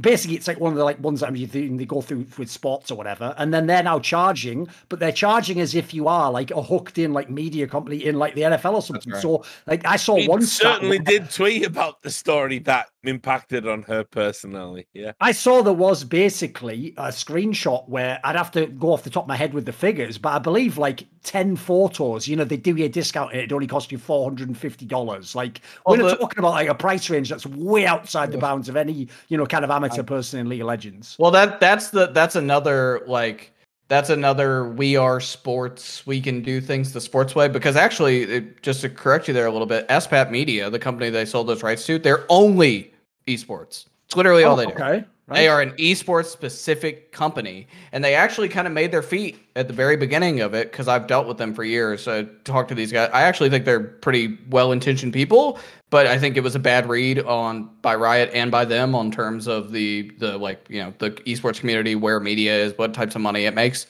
Uh, they are they started because they would pay photographers actually fairly good rates to go to undercovered events, like events that don't get photographers, like Riot events, take those photos, and then they'd give them to media for free. They did that for basically the first two and a half years, three years of their company. They were incredibly useful, because we would want to cover an event that nobody could go to remotely or whatever, right? Like write about r- results or whatever, do a recap or whatever at E S P N, and they would provide us the photos because they had a photographer on ground and they paid them fair rates. It was great for the photographers. No one's arguing that you should take away a photographer's livelihood. What the problem is, is that both Riot and S P A T made the conclusion that they can be like traditional sports and that companies have hand over foot the ability to pay for this. And that's just not true. Even, we were talking earlier, even the successful companies from a revenue perspective, Dexerto and Dot, I don't think they would pay for that. I think we would rather just send a photographer yes. to the L C S every other week or every three weeks or whatever, sure. take our own photos, and that would be cheaper in the long run. Yes, just have a library my of photos. publication, I'd yeah. just have someone draw a fucking cartoon. It would actually, it would actually be much yeah. cheaper. Yeah. No joke. And, and funnier. But, but but also like I you know, I'm it doesn't unique. make terrible it, it doesn't yeah, it doesn't make any sense either, because we have to look at the conditions of some of these esports tournaments right now. And while L E C viewership is on the rise, L C S viewership is is not doing as well as it used to. That's just objectively true. And so it shows the audience is smaller. So charging, what you need right now is more articles, more marketing that you're that's free. It's free to have people that's write right. like journalism websites write this on and write up everything and put the photos in and make the content more dynamic. And so to charge for it right now just disincentivizes the entire media sphere surrounding L C S and other League of Legends products. And it's pointless. Like what what what's baffling to me is like this is the the core problem with developer run esports is they need to decide whether this is a marketing exercise for the game or whether it is a business that needs to make money in and of itself as an entertainment product. And as long as that conflict exists and as long as the developers are involved, you can't resolve it, because in theory, if it's a marketing exercise, they should be giving this away for free like it was. What you're seeing is Riot is changing their policy from marketing exercise to independent business, because they franchised and now now they have partners that expect revenue, and the partner teams do not get revenue from the game, so they have to figure There's out the whole issue whole issue within itself. By the way, like they should be better monetizing the game. If you if you talk to any team owner who has their hands in like all the different franchises, the ones they like the best are the ones that don't cost you twenty-five to forty million dollars franchise, aka Overwatch, um, but the ones that are low franchise fee, high game incentive. You know, yes. all the skins. Rainbow and all Six the is shit. a really Rainbow good Six, example. Yeah, exactly, exactly, right. Uh, and being able to make money off of that while not charging you an arm and a leg to get in the first place, like get in, in the, your door in the first place. And I think that that is. You're right. They are trying to make it this independent business. I think it should be. That's. I think that's long term better, because it means that it doesn't have to hinge on the game forever. Correct. The game doesn't have to be successful for the, the league to be successful, and vice versa, right? But at the same time, you gotta you got they need to, and I said this to to people at Riot and to people at S B A T uh, when that that photo deal came out. I was like, this is a bad read of where you're at in the industry, because there are very few publications that can even afford to pay their writers. And you can say, oh well, just don't have a publication. Great. So how are people supposed to cut their teeth, right? Yep. At least they're paid something, even if it's trash. Right, like it's not free work, but like if somebody's paying, I don't know, twenty-five cents for a uh, hundred words, or twenty-five cents a word, whatever the you know the really crappy rate or whatever, like uh, that I've some of the garbage rates I've heard in some of these smaller websites that cover League on a regular basis. Like at least they're being paid something. These you know these novice like kind of enthusiast writers that eventually may go on to become very good journalists. Um, it's a bad read to go like. You know, if they can barely pay their writing staff, it's, then how are they going to pay one hundred twenty-five dollars for one photo? They're they're not. They're I mean, not. These packages and, too are ridiculous. It's like it's like ten thousand dollars packages for like savings. It's like which which journalism website beyond just a couple can even afford that, or even wants to pay it? Like you said, it is actually cheaper at a certain point to send your own photographer a couple times a season, or literally just to have illustrations made. It's cheaper to literally have somebody just draw the players. Sure. Yeah, it it was it was a terrible read. It's one of those like we want revenue for something. There's a way to make revenue here, so we took it. And it's like, yeah, but like at the same time, you need to like look at your media landscape. Just scroll through the L C S or L E C press discords. Look at who's in there. Look at what their sites are from. Go do some background research. You know, like a lot of the sites once once you get out of the like upper echelon of funded sites, right? There's like there's profitable companies, Dexerto, Dot. There are V C companies, Upcomer, Esports G G E, right? All these other ones that are like basically just running on pure investment to run operations right now. And then there are the bootstrapped, don't you know, don't have a lot of money, but have enough to kind of make it by. I'm thinking like E S P N, Stropes, et cetera, like these like, and those people are are important, and you're not doing a good read if you look at them, right? Like they're just, if you make deals like that, you're not thinking about them. So I, I I don't know, the whole thing, and just yeah it it that it, it just seems like there's a very big di- the whole thing from this whole show, it seems like there's a very di- bad disconnect from, and part of this I think is due to COVID, part of it I just think is also to uh, some of the people that are being brought in, some of the people that are employed at Riot right now that have traditional sports backgrounds expect different um, and expect more professionalism from a much less mature industry. Um, There's a huge disconnect between media and Riot in general. Um, and I and I don't think I probably have more discussions with Riot on a regular basis, or people that represent Riot, StoryMob, et cetera, about the way they treat press. But that's usually because I initiate those conversations, not because they're actively seeking the feedback. I think they do one end-to-split survey every year, or like twice a year. Every split, they'll do an end-to-split survey about what could be better. But how much of that are they implementing, and how many people are actually going to be honest too, right? Like that's the other thing, back to the whole, like they got to appease Riot. How many people are actually going to be honest? There's not a safe way to communicate the feedback, to actually stand up. Even if it's not the most controversial thing, what, you know, how could we make it scheduling of interviews better? The really minor things that make things better for the journalist, right? Like, and they're not actively seeking that feedback. They should be.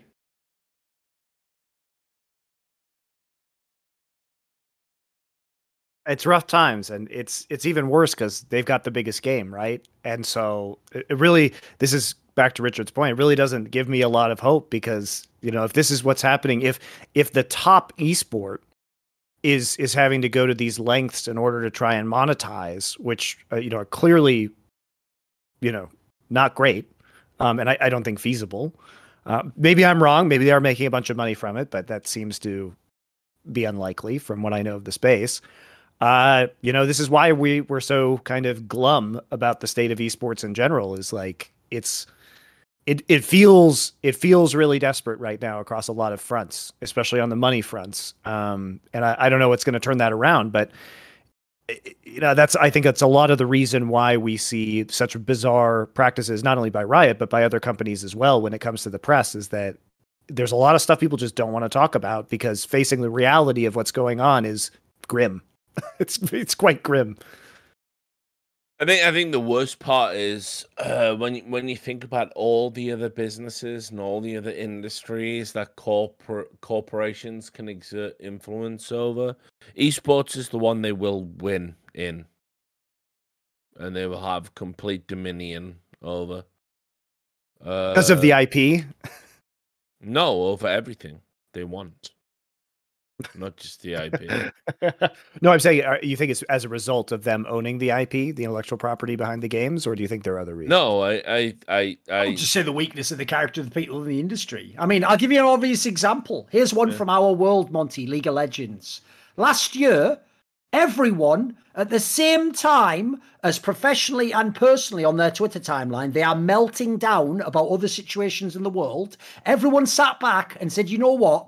Oh, China. I have no opinions on China. Let me watch the World Championship be held as a LAN in China. And I'm just going to sit back. In fact, you know what? I'm not just going to sit back. I'm going to praise them. I'm going to talk about how their method of controlling all of this was better oh. than everyone else's, and how they actually were basically, in I some thought... ways, wouldn't it be great if we could all be sort of totalitarian regimes, and wouldn't that make the world easier? Did everyone they... was just fucking loving this shit. I've saw so few critical voices on this topic. It made me realize the whole industry is rotten to the fucking Didn't core. I tell you because as well, though? I thought... even people in esports who don't directly have a Chinese fucking finger on their neck still were like, doesn't help to rock the boat, does it? And they just fucking said they don't care. They don't care. They don't care, right? Like and I like anytime anything monumental, New York Times, uh, you know, Last Week Tonight comes out about like Uyghurs or Hong Kong. Like I'm the first person to fucking retweet that shit, right? Like because like I have some principles. I care about the world around me, other than like. You know, and I'm not just hyping myself up, but it's sad to not see more people doing that, right? Like, just, like, pay attention. You know, like, you can be happy the world, again, separating yourself from the game. You can be happy the World Championship is hap is happening, that, you know, there's an LAN event, that it's really cool that it's going on, but simultaneously not be a sycophant and be like, well, shit, it's actually really terrible how Riot, or how China has handled coronavirus and, you know, locking things down and the way that they treat their people. Yeah, it's fucking appalling. You can have both things at once. Oh. You can have both opinions at once. And that's okay. You don't have to, like, it's not zero sum. You don't have to go either way, you know? Like, so, Jesus. Like, I got, I got, I got a random, you know, fucking message out the blue from one of my old fucking uh, contacts from back in the day. And they basically said that, like, uh, oh, yeah, just so you know, What, uh, whenever Worlds or M S I or anything like that's held in China, if you're a non-Chinese team, every computer you fucking play on is recording all the data, and it is given over to the Chinese teams. It's like, you know, all, all your demos are recorded, all of that stuff. I, I mean, I don't know if, if it's true or not. I don't know if I can get that story over the line. But Jesus. Yeah. But I don't know if it's given to the teams. I can say with probably full assurance, anything you do in that country is given to the government. There's a, there's yeah. literally literally a law about that, right? There was a whole debacle about Apple and iCloud and how data was stored. Right. That it had yes. to be had to be stored. It had to be, if you were a Chinese citizen one, that used iCloud, it had to be stored on they, a government they, they server. They were specific about it pertaining to like your practice. Interesting. Out there, maybe that's something people can look into. I, I don't know. I, Not my Just problem, dropping mate. The breadcrumbs for, for other. It is uh, not my problem. Journalists. Everybody has signed up to this bullshit double standards, and if you yeah. like it, fucking live it. I'm, I, I'm That's not... fair. Agree. The problem is this, Richard, is everyone was fine having their little fucking placard that they wrote what they believed in when it was a safe just opinion on a tweet, and that's all you were doing is, yeah. there's my tweet. They wanted to do that, right? But they stupidly didn't realise that's a high-stakes game. So then when what happens is you can't be a tourist anymore. Now it's in your life. Now there's a massive country that's exerting enormous influence. Well, it's not time to be quiet anymore. You were a guy who was bragging about, you know, what you believe. So in that scenario, I, I have two perspectives on it. If you never said anything to begin with, just continue saying nothing. You're fine. You're consistent. But if you were someone who was going to be out there on every big issue, like LeBron James, you now are a bitch if you don't say anything. No, You're you necessitated to, to say something. Yeah. The idea that you can sit back and go, I don't have an opinion on that. Well, then you don't get to have an opinion on the other thing. That is the way it works with having actual principles, well, mate. I, yeah. I don't think I saw more than like maybe two or three esports outlets of all the ones. There was a story, it kind of went under the radar. I got linked it maybe the day after. Reuters reported earlier this year that uh, the U S government is in negotiations to figure out some sort of like, uh, basically like an absolvement uh, and like a promise not to use the data, a legal, legally binding promise not to use the data, or a, on the flip side, a divestiture if they don't want to make said promise of Tencent around Epic and Riot. There was this right. huge thing about, about like, there was a story and it was, it was a Reuters original report that like either you, you make some real data privacy commitments or you get rid of these companies and you're staking these two companies. And we re-reported that, but I didn't see too many esports sites talking about that. And it's just like, it's like, what the fuck? Like, that's a big story. You can't just ignore it, man. Yeah, no one cares about any of that stuff, Jacob, mate. They care about the fucking shooty, shooty, bang, bang, firework. It, it, it, it, does my video game have drama? Is Keemstar coming to my video game? That's did Richard Lewis block about. me? Yeah, did Richard Lewis or Thorin block me on Twitter? Like, seriously, this industry deserves to die. It deserves to die, and everyone in it deserves to suffer. So, you know, I don't know what else to say. We've made our bed. I really hope we get to lie in it. Well, Uh, what a note, I think, to end the show on, unless anybody else has pressing pressing topics to come up on. A grim note. No, do we do questions now? I was geared up for the questions. Sure, we can do. We can gear up for the questions. Because uh, here's, here's what you won't know, Jacob. We've invented our own cryptocurrency called Grogcoin. Do you know about that? No. Right, there you go. We've invented our own uh cryptocurrency called Grogcoin, and what if you buy Grogcoin, what it gives you isn't grog, which it's a bit misleading, but it was that was we we can we, we we can we can sell grog with it later, don't worry. Yeah, yeah, well, actual grog, can we do that? We'll figure out. Plans in mind. Right. We got some okay. plans. And the last thing I want to, the last thing I want to do is start selling knockoff moonshine to children. Because it will, re- I'll really lose the moral high ground when talking about Travis. Not Riot, of course. Well, wait, wait, no, no, no, Travis, or, uh, Richard. What do you, what do you mean about X Q C gambling to minors illegally via via V P N? Nah, fuck you, man. You're selling selling knockoff yeah. moonshine to kids. Like no better yeah, than exactly. him. Uh, the, the, the, moon, the moonshine is fine. Uh, so anyway, we make our own uh, cryptocurrency in our in Thorin Shed. We that's where we make it. It's like a bike. All cryptocurrency illegally at night. Yeah. That's why Thorin's lost all that weight, mate. He's fucking been peddling away. And what it does is it enables you, like Rumpel Slutskin uh, or something. Rumpel, Rumpel Foreskin. Yes, your, your yes. favorite. Uh, it enables you to ask us a question about anything, I think. Uh, yep. That might include you, by the way, Jacob. Although you and we don't pre-screen them. That's fine. That's fine. And we, we don't do pre-screen them. No, we don't pre-screen them. It, it could be a paid-for disaster. Let yeah. me see the joke now. Is the first question should be from a Mister T Gafford? Like, why, yeah. why can't we all just get along yeah, in this? A Mister T Gafford. But Richard, did you like my? Does tweet anyone know anyone else being kicked out of the house? Did you at least appreciate my tweet about you know the gumption of a of a plucky young journalist? Because that was no, a I did like that. Entirely accurate use of that word. I, I did. And I it's did got way it. too much gumption, some would say.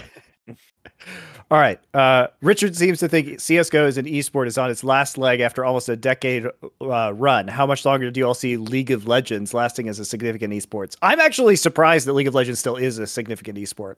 Um, goes to show that games as a service have really uh, changed the lifetime possibilities of, of esports overall. What I would say is this, right? In the same way as I've I've said this many times, I always use this analogy. I've told Lurpis, Tommy, who obviously works for like I G C, M I B R, and formerly, you know, was like a commentator, a player in Counter-Strike. He's made a lot of tweets that were totally accurate about like potential corruption Elon Musk is involved in and lies about Tesla's like company, like numbers that they're going to hit and where their share price is. He's had so many points that were on point, but his problem was this. He assumed...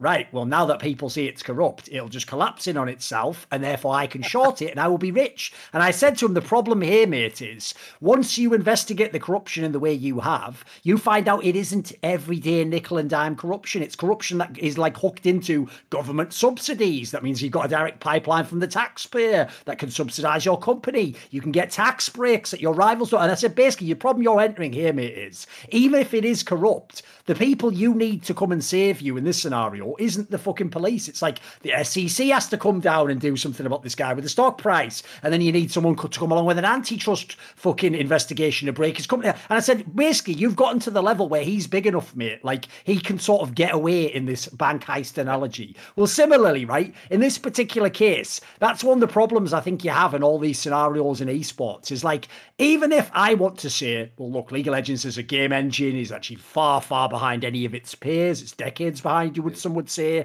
Even its reworks have been quite paltry compared to some of the things Dota two accomplished in cool. five, seven years. Yeah, a million angles. Obviously, it has massive problems in terms of even, even though it's had some successes in franchising, it's had, the problem is this, right? If instead I reframed the question like this, Monty, what could you accomplish as a games company that essentially can't be taken down by mass widespread sexual harassment of women, f- potentially sabotaging the cases of said women or public, also having like stories where you've basically stolen people's companies from them, allegedly, stories where you've literally made up situations that never occurred and literally financially punished people for these things, stories where you've played God with people's visas, and you can do all of this. You've gotten away with all of that so far, and here's what no one ever told you was the ace up your sleeve. Maybe someone who literally is directly hooked into the Chinese Communist Party is just directly part of your company within China. You know what? I think at that point in time, you can get away with a lot of stuff then. It's like when people do that old joke, like, how did they build the pyramids? If you have, like, unlimited slaves and zero fucking morals, you can get a lot of shit done. So the bad news I, is probably decades, Monty. Probably keep going forever. I, probably be here in twenty fifty. I am not on the uh, analogy game uh, as Duncan, on the same analogy level as Duncan. I will say, though, I think that it will continue for a really long time. I think that you do see a, a slight dip right now in things like L C S, but I think that because of their integrations in... China is the biggest market for the entire sure. game, right? And things like Wild Rift are going to bring more people into the game oh. generally. But also they're playing smart in the West with their I P, right? Things like Arcane on Netflix, right? Like, I always look at it this way, as the more people that get into your game, you know, your esports community is a fraction of your game audience, right? Like, you, it's it's a very small fraction. Well, if you continue to grow the game audience, then the the usually the esports audience continues to grow with yes. it, right? If you're a competitive player versus player game. So when they are doing shows with Netflix, car, you know, Spotify podcasts, uh, comics with Marvel, right? Like all of this like I P integration that they're continuing to do with League of Legends, unrelated. But the at the core, this is the opposite, because Overwatch did this with a bad game, right? They did a bunch of lore stuff with a cruddy game and no focus on sort of the development of the game long term. Riot's done the opposite. They focused on the game for eight years or nine years, right, before they started doing sort of the mainstream stuff. Now they have a game that is at minimum functional, right, playable, right? Like it, it's not up to speed with sort of twenty twenty developed, twenty twenty-one developed games, but nonetheless, it is a playable game that some people like myself enjoy. You can get into it, you can enjoy it. Nonetheless, uh, when you are sort of opening the the net on your I P, you're going to get more people in, and then they're going to discover the e- esport, whether via client or via other means, right? Social media, et cetera. So I think I think League survives the test of time because they've been smart with, you know, their embedded in, in the country of China, and they are sort of widening their I P net in the West uh, in a way that is and, very effective. And to add to that, just briefly, they should learn uh, from Activision Blizzard and give us details of Leona's toes in the same way you've done with Widowmaker. Those I, are the best I, toes. Delicious. I, I think... I think that the only thing that's going to unseat current esports is a tech development, because the thing that unseated one v one esports was a technological, like basically internet speeds becoming reliable enough to have team games where one person isn't disconnecting every game and ruining it for people, um, which is why we got five v five. And the last big tech development resulted in Battle Royale, where you could have like one hundred people in a server, but that didn't really lead to a viewable esport. So I think the only thing that is going to shift is the technological change to V R or something like that that could produce a cool esport. That's my take. Well, you also you have the famous tweet, Christopher, of Overwatch League's not an anime. Um, and yeah. I get your I get your point about like not everything has to be an anime, but in the case of Riot, them making literally an anime in Arcane and things of the sort is going to increase their player base because again, sure, like sure. unlike Overwatch, but- the, the game's playable. So yeah, I mean the thing about the thing about the Overwatch League is not anime. Is first off, I was just triggering the fan base for fun. Oh, I know. Uh, I know. And, and second off, and second off, uh, there's a difference between the sports product, sports product uh, being a, an anime, right? Or people treating real human beings who are playing like these anime, games yes. as if they are anime characters, which I just find fucked up and disturbing. Um, which is what the Overwatch fan base does. Now, the game being an anime, that themselves did do that, where they copied allegedly off that woman's entire life. To make that like new fake Seraphine character that was tweeting, like, yes, and oh, they, God, literally God. The, the drawings were literally this woman's like fucking like personal photos on Twitter, and some rioter just like knew her or something mad. So, not, not to mention their else do that. Depressed. Not, not else to not to mention like their not to mention character? their not to not to mention their original lore for her was that she her mic was made from a genocide, which has a whole nother issue with it. It was made from Skarner's people, like it, the the the pieces. Yeah. Look, it's fiction. Skarner's. That's fine. It can be fucked up. It's allowed to be fucked up, Jacob. It's not real. Now, whether you support yeah. Seraphine as a character after that is a different story. But also to Thorin's point, you know, whether you do or do not believe if the character was based off of this this young woman, the really messed up thing that kind of like flew under the radar on that story was that she was a an undergrad college student that was being like invited to Riot by some guy who was trying to date her to like impress people. Oh, and yeah. it's like, Holy it's shit, like, yeah. like that was the, to me, that was the really weird part was like, so Riot employees are inviting college girls to come to Riot to show off and then having artists draw pictures of the college girls in like Ari skins. Like, wait, wait, don't you think that's the weird second. part? So Riot are inviting college girls down to Riot where they draw. What is this? The beginning of the fucking the movie where they all get arrested. What is this? The what fucking scene is this in the movie? I'm the I, think, I, think, I think you'll just find it, it's from the D V D or rather Blu-ray, I should say now, to not look like a boomer.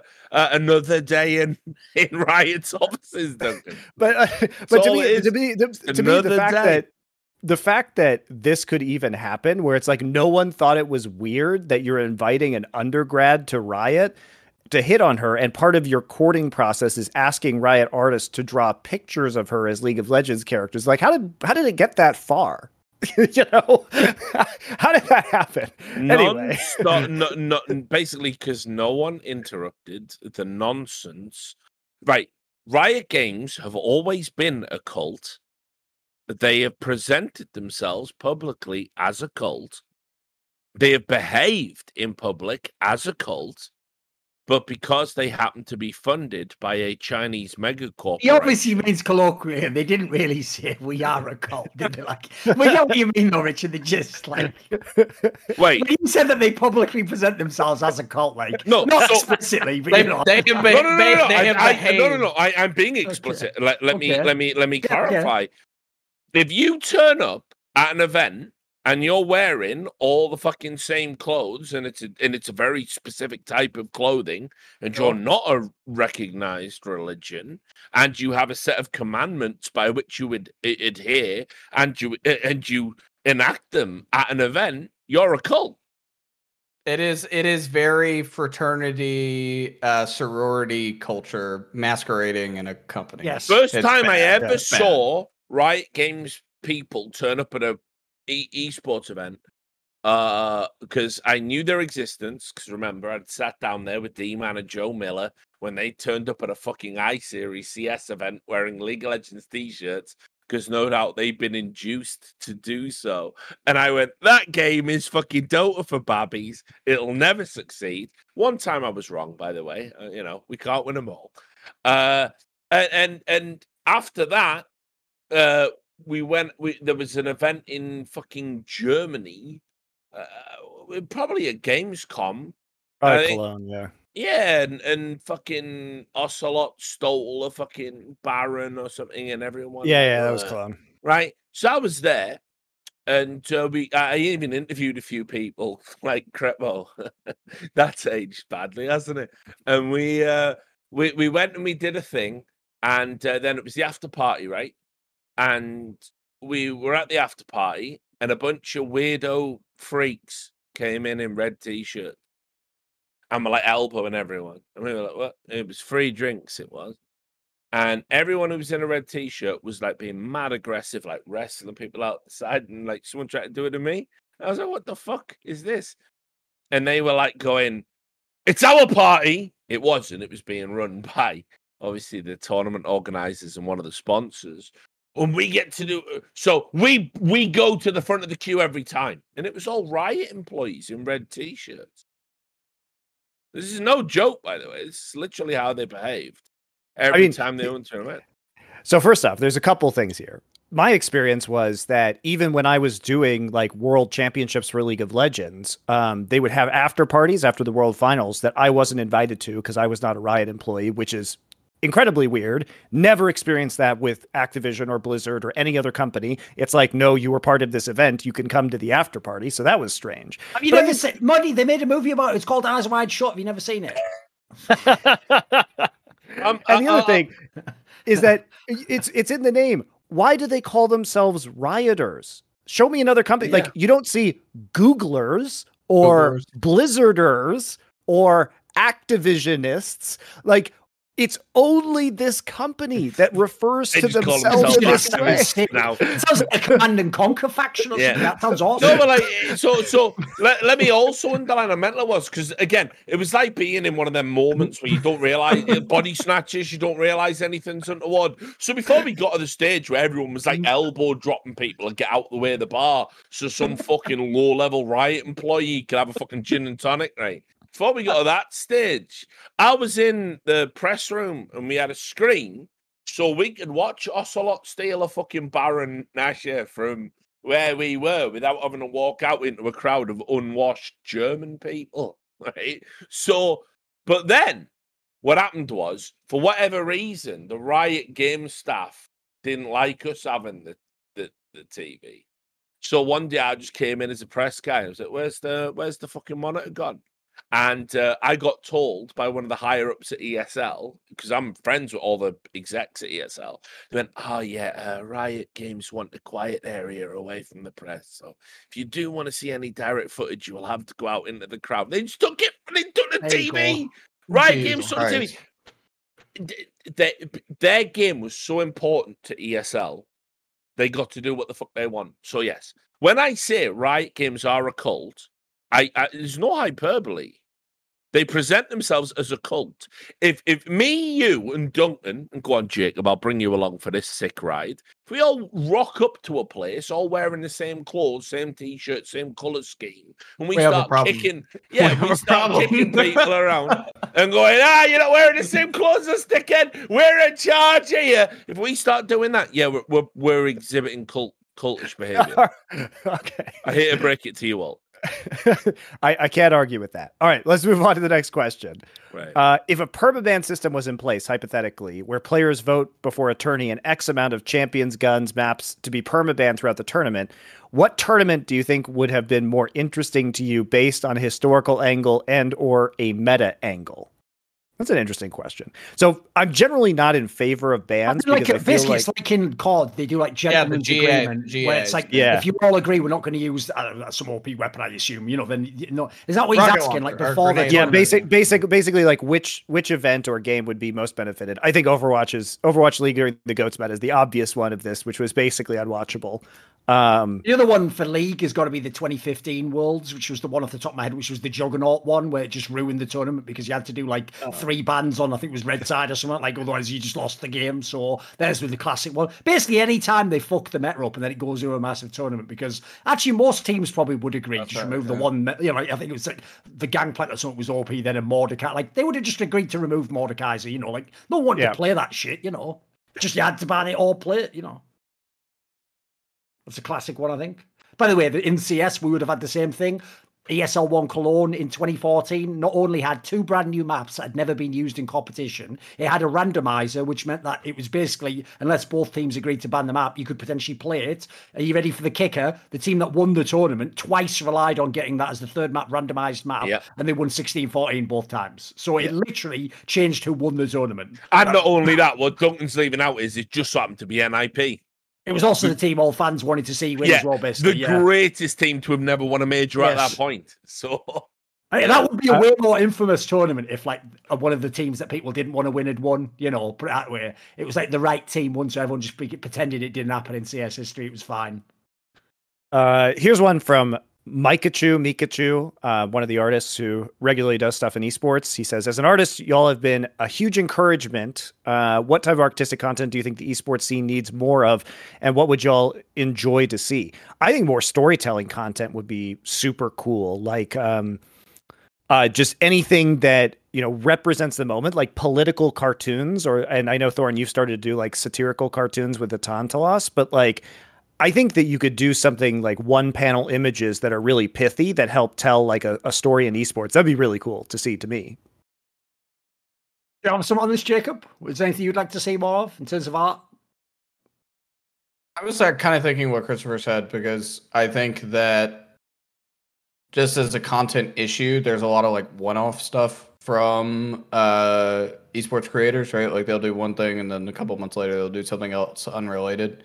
I would like to see things that kind of carry through more regularly, right? That are in relation to each other uh, from an art perspective. So yeah, like se- re- repeating series or something, right? Like it's one thing that like Riot has done some of the stuff with comics, for example, with Marvel. They have the Marvel partnership, um, but I I don't. It's not been particularly regular, I don't think. So like I, I you know, kind of seeing that type of like storytelling and lore. I actually kind of do like lore content. Um, But being able to kind of tell it, even if it's like fan made, I think uh, uh, Skyen used to do a lot of this stuff. I don't think he does it nearly as much as he, as he used to, but he used to, and it was it was kind of enjoyable. It's fun, something different.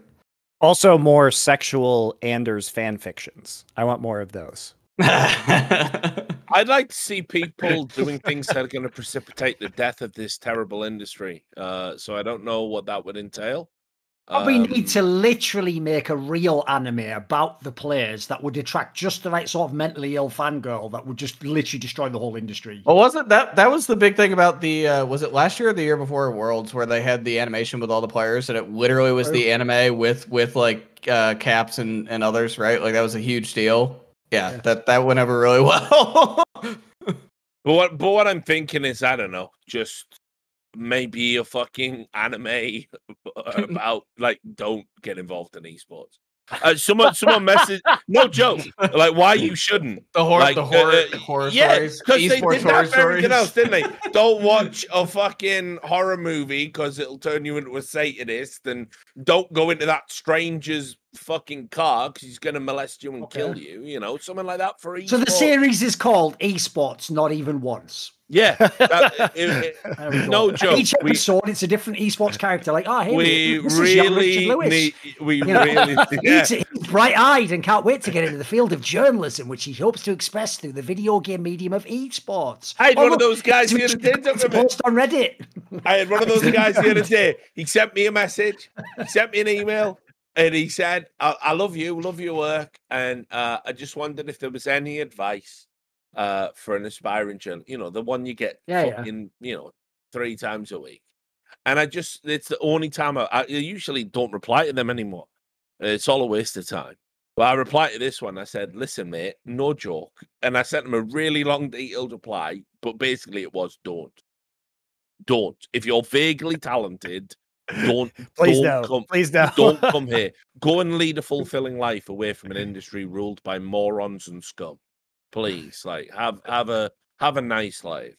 So, but but but I, I don't know. He's probably not going to listen, is he? And he's probably going to think he could be an esports journalist. We already got a fucking twenty K a year salary from Upcomer, which is three million, yeah. Oh, did I say about like shit? My bad. That's fucking good. That's go, good. Whatever. You've there been sat on that one, mate. Fair whatever. Fair, fair, fair, hired, uh, hired, to, hired tomorrow. Okay, so what is the best film or T V adaptation of a book you have read? Any, anyone, anything coming to mind for people?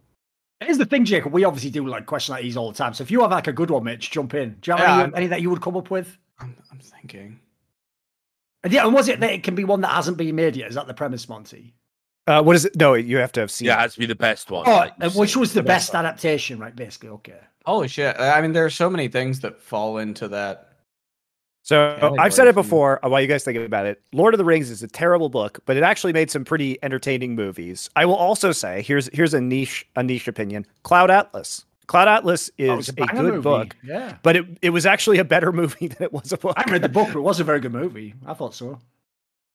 I mean, Catch Me If You Can. It's technically based off of a book. I haven't read um, the book, but sure. Yeah, it's a great read, movie. Read the book and they're both, both good. Both good. What, what Duncan is, he's so desperate to go, David Lynch's Dune. He loves that, but he didn't. For he is the Kwisatz Haderach. Uh, no, I'll, I'll I'll throw in a curveball. Uh, I'm guessing we've all seen Adaptation with Nick, uh, yes. Nicolas Cage, Charlie Kaufman. So that's yep. actually based on a real book. I didn't even know that. Really, I didn't know when that I was either. watching. Supposedly, the, the main point of the film is what happens in the film. He really yeah. just couldn't figure out how to write this fucking screenplay, so he did start thinking, "What if I wrote a movie about me struggling?" Right. Basically, it is like a recursive theme in the movie. Isn't it? So there there is a there is a book that you would never read in your life called The Orchid Thief. Um, oh, I knew this. I knew this. Yeah. yeah okay. Yeah, yeah. And it's it's from the late nineties, and uh, it, it's like a sort of weird romantic. Ooh, he's stealing flowers, but he's really stealing my flower. One of them, you know, for housewives kind of book. So I'd never fucking read it in a million years. But the way what Kaufman does is he takes a very ordinary book, adapts the book, and then adapts the adaptation to a movie to talk about the adaptation of the book. The whole thing, you have to do, you have to watch Adaptation to really appreciate it. But the fact that he takes a book that is throwaway dime store trash and turns it into a, a really slept on movie. I, I'm, I'm going to be a hipster asshole and say that. I mean, so Charlie Kaufman I, is also one of the best writers in, in film, so I'm, it helps. I'm su I'm super into like mini series. These, are, especially during COVID, they're like just things I binge because five episodes or whatever, six episodes that you can get through fairly quickly. Um, ones that there was one that came out before COVID and one that came out during COVID that I think were really good. So Patrick Melrose, the Benedict Cumberbatch Showtime series, is really fucking great. The books are solid too, right? Like they're really lengthy if you read all of them. Um, and they tried to dumb down all the books into one series, which was hard, but I think they did a fairly good job. And then I Know This Much Is True, H B O Max, Mark Mark Ruffalo series. Um, he plays he plays both brothers. There's one with mental illness, and and then the other brother is trying to support him. Um, that one's also really good. And he's both characters because they're twins. So uh, yeah, cool. both both well done. I love that last series of Game of Thrones. I was judge. So, so, so Richard, this this blends yeah, in this blends in d- directly to the next question. With Dexter coming back to amend the crap uh, ending of the no. T V show, what what would you like to come back to amend their shitty ending? Which is definitely. Way, I didn't give my answer, so I would say for my oh, answer for the best adaptation, I actually did a whole video on this on my side channel. I think the flaw with adaptations is this: they're usually just a worse version of the source material because they don't have as much time and they have to make the story simple and they can't show people's P O Vs in the same way as you can in a novel. So basically, I, I actually think the best adaptations are ones that don't make an attempt to translate directly. They do what you do when Naked you translate from another language. There's one of them. It's that's the title of the video. Um, about adaptation. Naked Lunch is one. Another great example would be Inherent Vice. It basically, if you've uh, ever read a Thomas Pynchon novel, you can't make a movie out of those. So instead of doing that, they make sort of the vibe of the movie like a Thomas Pynchon novel. Wolf, so Wolf, I like that Wolf, approach. Wolf of Wall Street's in that same cut too. It's, yeah, uh, it's yeah, a true. biography, autobiography by Jordan Jordan Belfort, and the movie is a very loose adaptation right. with the same premise. Also, quite good. I think that's why people really like the movie. Probably not never read the book, but yeah, the book is quite literal. The movie is not. So yeah, yeah. I apologize, Duncan. I stole your thunder twice on a couple of points there because it turns out what everyone says about us being one mind is actually true, evidently. So sorry about. You that. also preempted the the. Uh, uh, shitty ending remaking question, which what was the premise of that, that we we can just pick a series to remake the ending or something? Yes, exactly. With Dexter coming back to remake the ending, which series would you like to see the ending remade? Which is Game of Thrones, I think. That's probably the most popular answer. Mm. What's funny about Game of Thrones, by the way, as an aside, is this. I totally understand. I, th- I think it's entirely logical how that came to be. First of all, if you know the story, that the writers had already essentially signed on to go and do those Star Wars movies that they're now never yep. going to get to make. So they were sort of like, let's rush this out the door. That's why they made less episodes, but they were like slightly longer. And then secondly, if you remember, if you ever actually read what they claimed happened, it wasn't, this is a total misnomer. It is not that George R R. Martin told them, here's what happens. He told them supposedly something like, three details. So if you really think, spoiler, that those details were just like, by the way, in the end, you know, Daenerys sort of goes a bit mad as a tyrant, uh, this character dies, and then this person becomes the king. If you just told people those three facts, and the people aren't very good writers, they could easily reverse engineer a million things that never happened in the book and had nothing to do with the ending. So to me, I never took it as that big a deal. Like, I assume the book will be completely different. In terms of this sure. one, though, it's hard, because I have to say, I, I, I'm not that huge a T V fan, so I don't really have that many series that I thought were like awesome and then just ended really badly. Like, for example, when everyone complains about Dexter,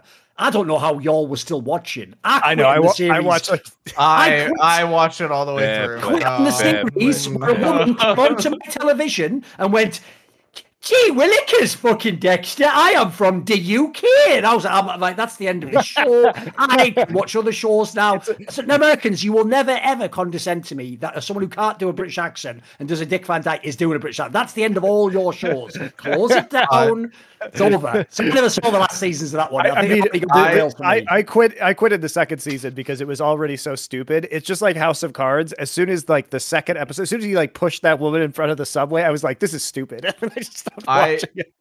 I, by the way, to be I, fair, the original U K one it's based off, um, which is brilliant, I think. Uh, he th- he does throw off a building, so. Yeah. I uh by the way on the, on the pre- on the previous question I just thought of another like very well adapted thing uh The right. Wire The Wire yeah. is is an yeah, adaptation of hom- Homicide: A Year on the Killing Streets, and I think it's a very wonderful yeah. adaptation that that's is. very loose based off of a reporter's book, right? Like uh yep. yeah The Wire's Wire's a great series. All right, we I'm going to do one more long question, and then I'm just gonna get through this one real quick, which is, what do you think about the L E C hosting and promoting L C S, for example, in regards to the interest of L E C team owners being overstepped for the interest of L C S team owners? Whatever, it's all owned by the same company. Like, that's fine, it's cool. You should cross promote as much as possible. I don't think that's controversial. Um, and so the last question, because we're you know we've been on the show forever now, is yeah opinion, and this is relevant to Jacob Wolf, opinion on the Sky Williams house shit typhoon. oh, so, Jacob, there you go. There you go. No, I said I said this earlier. There's a a big uh, there's a big video that came out this past week that's kind of resurfaced it uh, by a YouTuber named uh, Technicals, who's kind of uh, of the same cloth as Keemstar, um, drama YouTuber, and I think he I think he like. The argument that uh, the fact that people can't understand is that an why... accurate description, by the way, Jacob, because I don't want you to get caught out. it, when you say from the All same right. cloth, do you mean he is like they both do drama YouTube content, or do you mean he is similarly controversial? They do. They do both. Both. He uh, okay. he he's a drama YouTuber who is controversial among uh yeah among sort of the the rest of the community, and is, from screenshots we saw this past week, acting in bad faith as he wants to dox a fifteen-year-old. Here's what I'll say. There was a screenshot that came out of him that he put on his stream of a conversation he had with Zero, the the T S, former T S M Smash player who was accused multiple times of sexual harassment. And they are trying to decipher who an anonymous fifth, uh, a girl who was at one time anonymous and uh, or was anonymous when she came out, and she was fifteen, and she claimed that that Zero was uh, sexually explicit with her. And they are trying to figure out who it is. If you don't immediately know who that person is, if you did that to more than one teenager, you have a problem. Like, seriously, yeah, if you don't, if you don't know which one, if you have to go, which one is it? There's a problem.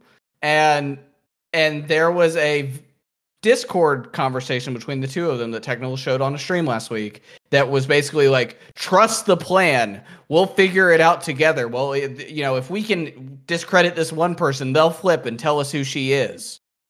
It was Just like when Riot got all them lawsuits. Like, a woman is suing you. Which one? Like, yeah, for, for for systemic and, sexism and inappropriate sexual behavior, and they were like, "Well, right, this no, is the you are going to have to narrow it down." I had one of those giant boards of "Who am I?" up in front of them. Right, um, give me more. That's exactly. So, so you are going to have so to narrow the, it down. The prop, the problem with the Technical videos is, is it it tries to discredit Jisoo, but by saying she was vindictive and that there was a group chat with the roommates of the Sky House, saying that she was vindictive towards Sky. Okay, put yourself in her shoes for just a minute. If you are a teenager, you are moved out to this random house, and you are molested by a man ten years your senior, right? If that's the case, wouldn't you fucking hate the people that that allowed that to happen to you and house the man? Seems reasonable. Right? Like, I want to be vindicated. Like, yeah, it seems quite reasonable. Like, response. Like, like, put yourselves in the shoes of someone who was traumatized. Like, yeah, of course she's upset. Does that make what she said any less truthful? No, but of course she's upset. And like in the case of like what it tried to do to break down my article on the whole situation, it did nothing to discredit Brandon Woody, who who was a big part, though I interviewed him twice for my story, um, was a big part of the reporting I did. Like the whole thing, it was the only person that YouTuber talked to. This is why I say it's in bad faith. The only people he talked to were Sky Williams and Zero. He did not talk to any of the other roommates who talked to me, by the way, would probably talk to him. I, I would I would understand if the victims didn't want to talk to him, because he's done several videos where he's trying to to clear the name of people accused of sexual abuse, right? Like Anti and others. Um, so I would understand if you were the victim, you wouldn't want to talk to them. Um, but nonetheless, like talk to the other roommates who lived in the house and have an opinion, and he didn't. So I, I, I I've been kind of bothered by the whole thing the past few days, because I just think like, some common sense. Of course, someone is upset that that, that was allowed to happen to them. Uh, you know, look, I think the Sky Williams house is... I interviewed you for that story, by the way. So yeah, there you yeah. go. I mean, I, I lent him a thousand bucks. He did pay me back uh, for what it's worth. And but, we said that. I mean, yeah, he's also, you know, grifted many, many, many, many people. Um, and I, I, I think in a nutshell, like, it shows many of the worst aspects of esports, which is that things appear fun on the surface and grassroots on the surface, but the lack of professionalism, the lack of oversight, um, the large number of young people means that it is rife for abuse. Um, and you are going to get many, many bad actors that would be rooted out quickly in other industries for their behavior, but they are allowed to basically hide and abuse people within within a, a kind of competitive gaming world, um, partially because there's not, you know, enough money, partially because there's a kind of a lack of professionalism and experience, which is slowly getting better over time. But, you know, it's it, it, here's I just want to end, uh, like, I just want to say this about this this topic, right? Like, because it's clear from seeing the the, the conversation that Technical's had with Zero on that sh- that he showed on that stream. Clear, like, I interviewed Sky Williams for four and a half hours for that piece earlier in the year, right? Where a lot of it, like, at one point, the first interview I did, he was super drunk and belligerent. And then the second time when I came back and interviewed him two days later, he's like, I just want to let you know, and we quoted this, I just want to let you know, I'm sorry for being angry and black. It's literally what he said to me. And I was just like... Weird, okay. I, like, what? Yeah, you, you like, have to be whoa, like... Whoa, whoa, whoa, whoa, whoa. L- no. Listen, mate, you don't have to apologize. I had that on no, recording. Yeah, yeah. Uh, it's like so wild, dude. I was like, like oh. what? Like, I don't... You And you can't just blame the fact that you're, like, trying to discredit people on... like a st- racial stereotype. That's not okay well, either, right? Like, obviously, yeah. Yeah. Yeah. And so, like, the whole thing is like the whole thing is ridiculous. What what bothers me though is like these people can Zero, Sky, Anti, all these guys, they can go have a life doing something else. They don't have to be public figures in power, but they're so clinged on to it that like they're literally like working with drama YouTubers to like try to discredit their victims. Nobody like, that's not okay either. No. Nobody likes it when it's over, though, Jacob. But that, that's true. You, you know, it's like all these streamers who hang around too long, all these influencers who hang around too long, and they get embroiled in all this shit. And then, you know, they think they can go away for a little bit and come back. And sometimes they actually can't because their communities are fucking trash. It, it, it's just another reason, Richard Lewis manifesto, esports must be destroyed. So it all comes back to that. Esports Delanda Est. Uh, are you are you familiar with? Yeah, it's got to go. You familiar with the the quote about uh, Carthage must be destroyed? Yes. Yes. Except Carthage, actually. The sad thing about that quote is Carthage, they didn't deserve it. Of worth. Yeah, they did not deserve all the wreck. Esports definitely does. So, uh, mm. That's funny. Well, it sounds like uh, Thorin, do you have any thoughts on the, the Sky Williams business? All I'll say is this. I never gave that fucking clown any of my time when we're talking about the time period he was famous about seven, six, seven years ago. I don't miss. I have an insane radar for people who are utter cretins. And once I've... Like, you're just done at that point in time. So, I, I just... Listen, I don't pick many people, but the ones that I do just completely disassociate from. Because the problem with him was he was just an obvious rampant narcissist from day one. There was... No, I never bought anything. Here's the other thing, right? Growing up as someone who had to learn how to, like, read facial reactions and how people actually are. It was so obvious this guy wasn't like a fucking legitimate, genuine person, that he was just sort of a fraud. Now, as far as I can tell, it turns out he was a fraud from himself, and that's how he even embroiled his friends yeah. and all this stuff. So it was even more tragic. He wasn't even just a grifter. In some ways, I can at least acknowledge the grifter who understands what he's doing. As far as I can tell, this is a guy who's even lied to himself the whole time. But, like, one of the mad red flags for me was, if you remember, he was one of the first people to ever do one of those videos where he's just crying because he's had his ad rev taken away on YouTube. Like, oh, guys. Oh. And it's like, mate, there's something, the, there's something really wrong the, in doing that. He was kind of the inventor of what became the T. Martin dog apology, like the yes. the like holding your dog's hand. How are we gonna make this video? Because I want it on like, the public record. Like shit. I've gone out drinking with Sky. I've t- I've got Sky wrecked in a Vegas casino and tucked him up in bed, and you know we've hung out and I I, I like I don't know M- motherfuckers like a lot of people in this business, like they just lose sight of what's going on. They get swept up in it and shit happens in their fucking orbit. They don't do anything to stop it, and that's bad. And you've got to carry the can for that.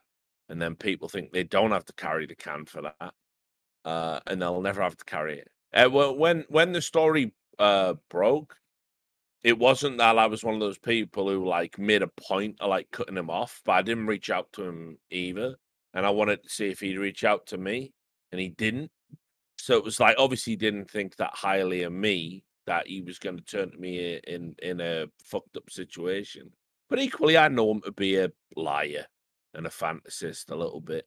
Not the worst type of person you're going to come across in esports. Seemed to me he got wrapped up in the idea of having an entourage and being the guy who was going to pay for everything when the times were good. And when he had money, he... gave it away, essentially, because he wanted people to look up to him. And um, when he had no money, He didn't have the sense to say, fuck, I've got no money. He uh, kept paying for things he couldn't afford. Mate, you're being very charitable, because here's the problem, right? When you I say am, it like yeah. that, it sounds so reasonable. Like, you know, and then he got into trouble. Next thing you know, he was lending money to me and tell life. The problem with that, Richard, is I just take it back to my real life. If I literally stole a hundred pounds from someone, I'd be fucking dead the next day, hung off a fucking, like, washing line. Like, the idea yeah. that you could ever amass, like, tens of thousands stolen and then go, oops, my bad, guys. I was going through depression. Like, they, what? I'd love to live in your fucking world. Tell you I'm what, Sky Williams, out of jail. Should we talk about the term privilege, motherfucker? Because you've got so much coming out your ass. You thought it was talent. No, so I, I, no, but uh, but on that point, it's like that. I know this makes me sound like a big softy, and what I'm supposed to do is go, yeah, fuck, fuck it, I hate, I hate all of them. I hate all of the people who steal and lie all of the time. There is sometimes some context, and I think, I think with Sky, I think what happened was he kept getting in too deep. He kept lying to people, kept asking to borrow money. He asked to borrow money off me. He caught me at a real bad time, or I would have lent him a bunch, actually. It was just after I'd paid for something else, and uh, paid a lot up front. And uh, otherwise, he could have had, he could have probably l- lent on me for ten grand, which is what he was asking for, and I would never have seen that again. Uh, and no, and, and, and no, and no doubt, Duncan, I would have, I'd be like, yo, fuck him. Well, like, there's dude, the worst there's... thing is, if we could only go back in time and set up Travis Gafford with Sky Williams as his benefactor, they could have bankrolled this shit for half a decade.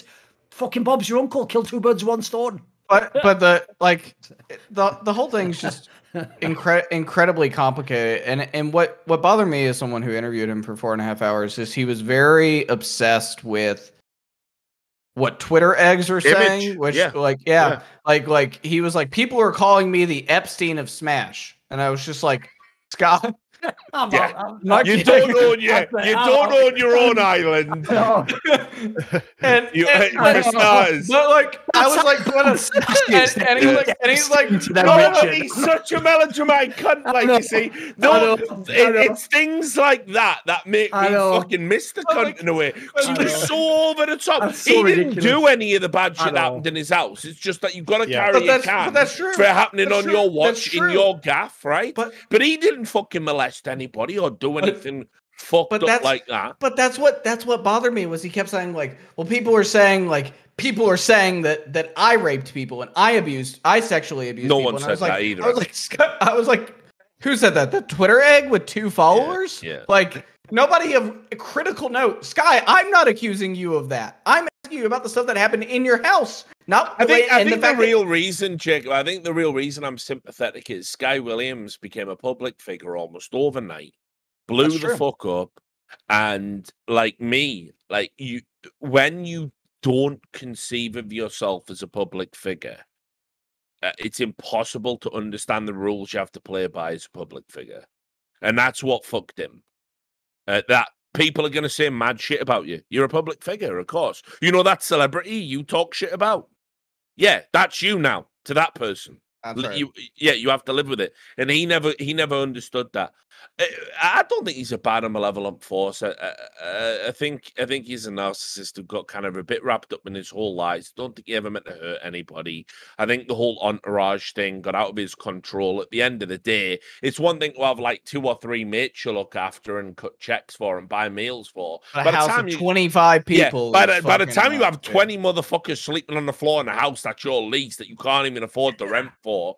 Like, like he needed a motherfucking intervention, but the only people in his orbit were the fucking leeches and scumbags that were using him for a paycheck. So I don't know. Maybe I'm a little bit sympathetic because uh, I, I know the guy.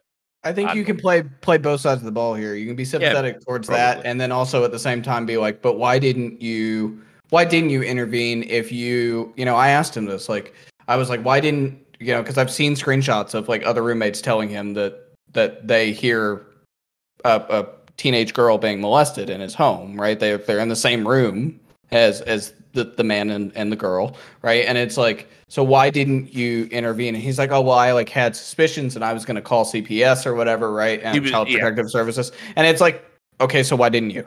Yeah, probably all. Right, like, like why, like, why didn't you? If you knew this was happening, kick them the fuck out of the house. And he, and, but... instead, like, he would go to, in this case, Jisoo, he would go to her and be like, can I help you? Like, is there something wrong? And of course she said no, because she felt powerless. She was in a place she, like, she had nowhere else to go. Her family was really, like, terrible to her too, you know? Like, what is what is she going to say? Yes, guy, help me.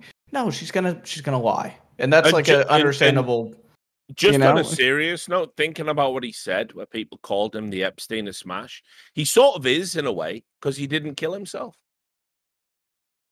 We're out. Jesus.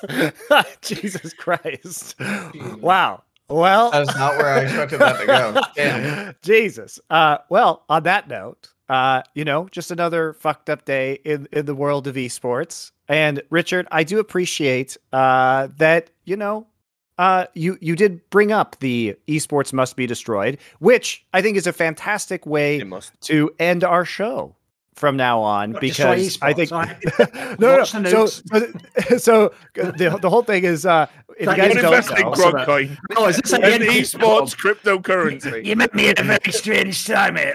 It's all just all fucking towers just coming down. So, so the whole thing is, if you guys don't know, look up Carthago Delenda Est, which is Latin for no Carthage must be destroyed. Yeah, there you go. A Cato quote. But I think it's it's definitely a, a, a okay. Kato is one of your heroes. Yeah, as he got I've, angry. I, I, I've got about five books about Kato up there. No joke. So was, uh, it, Rome's it, last citizen is Agrippa. Read that. It, there you go. And so esports Delenda Est as well. I think it's a great way to end the show in general because it's always the topic of why this show exists. So anyway, we'll see you guys next time on The Four Horsemen.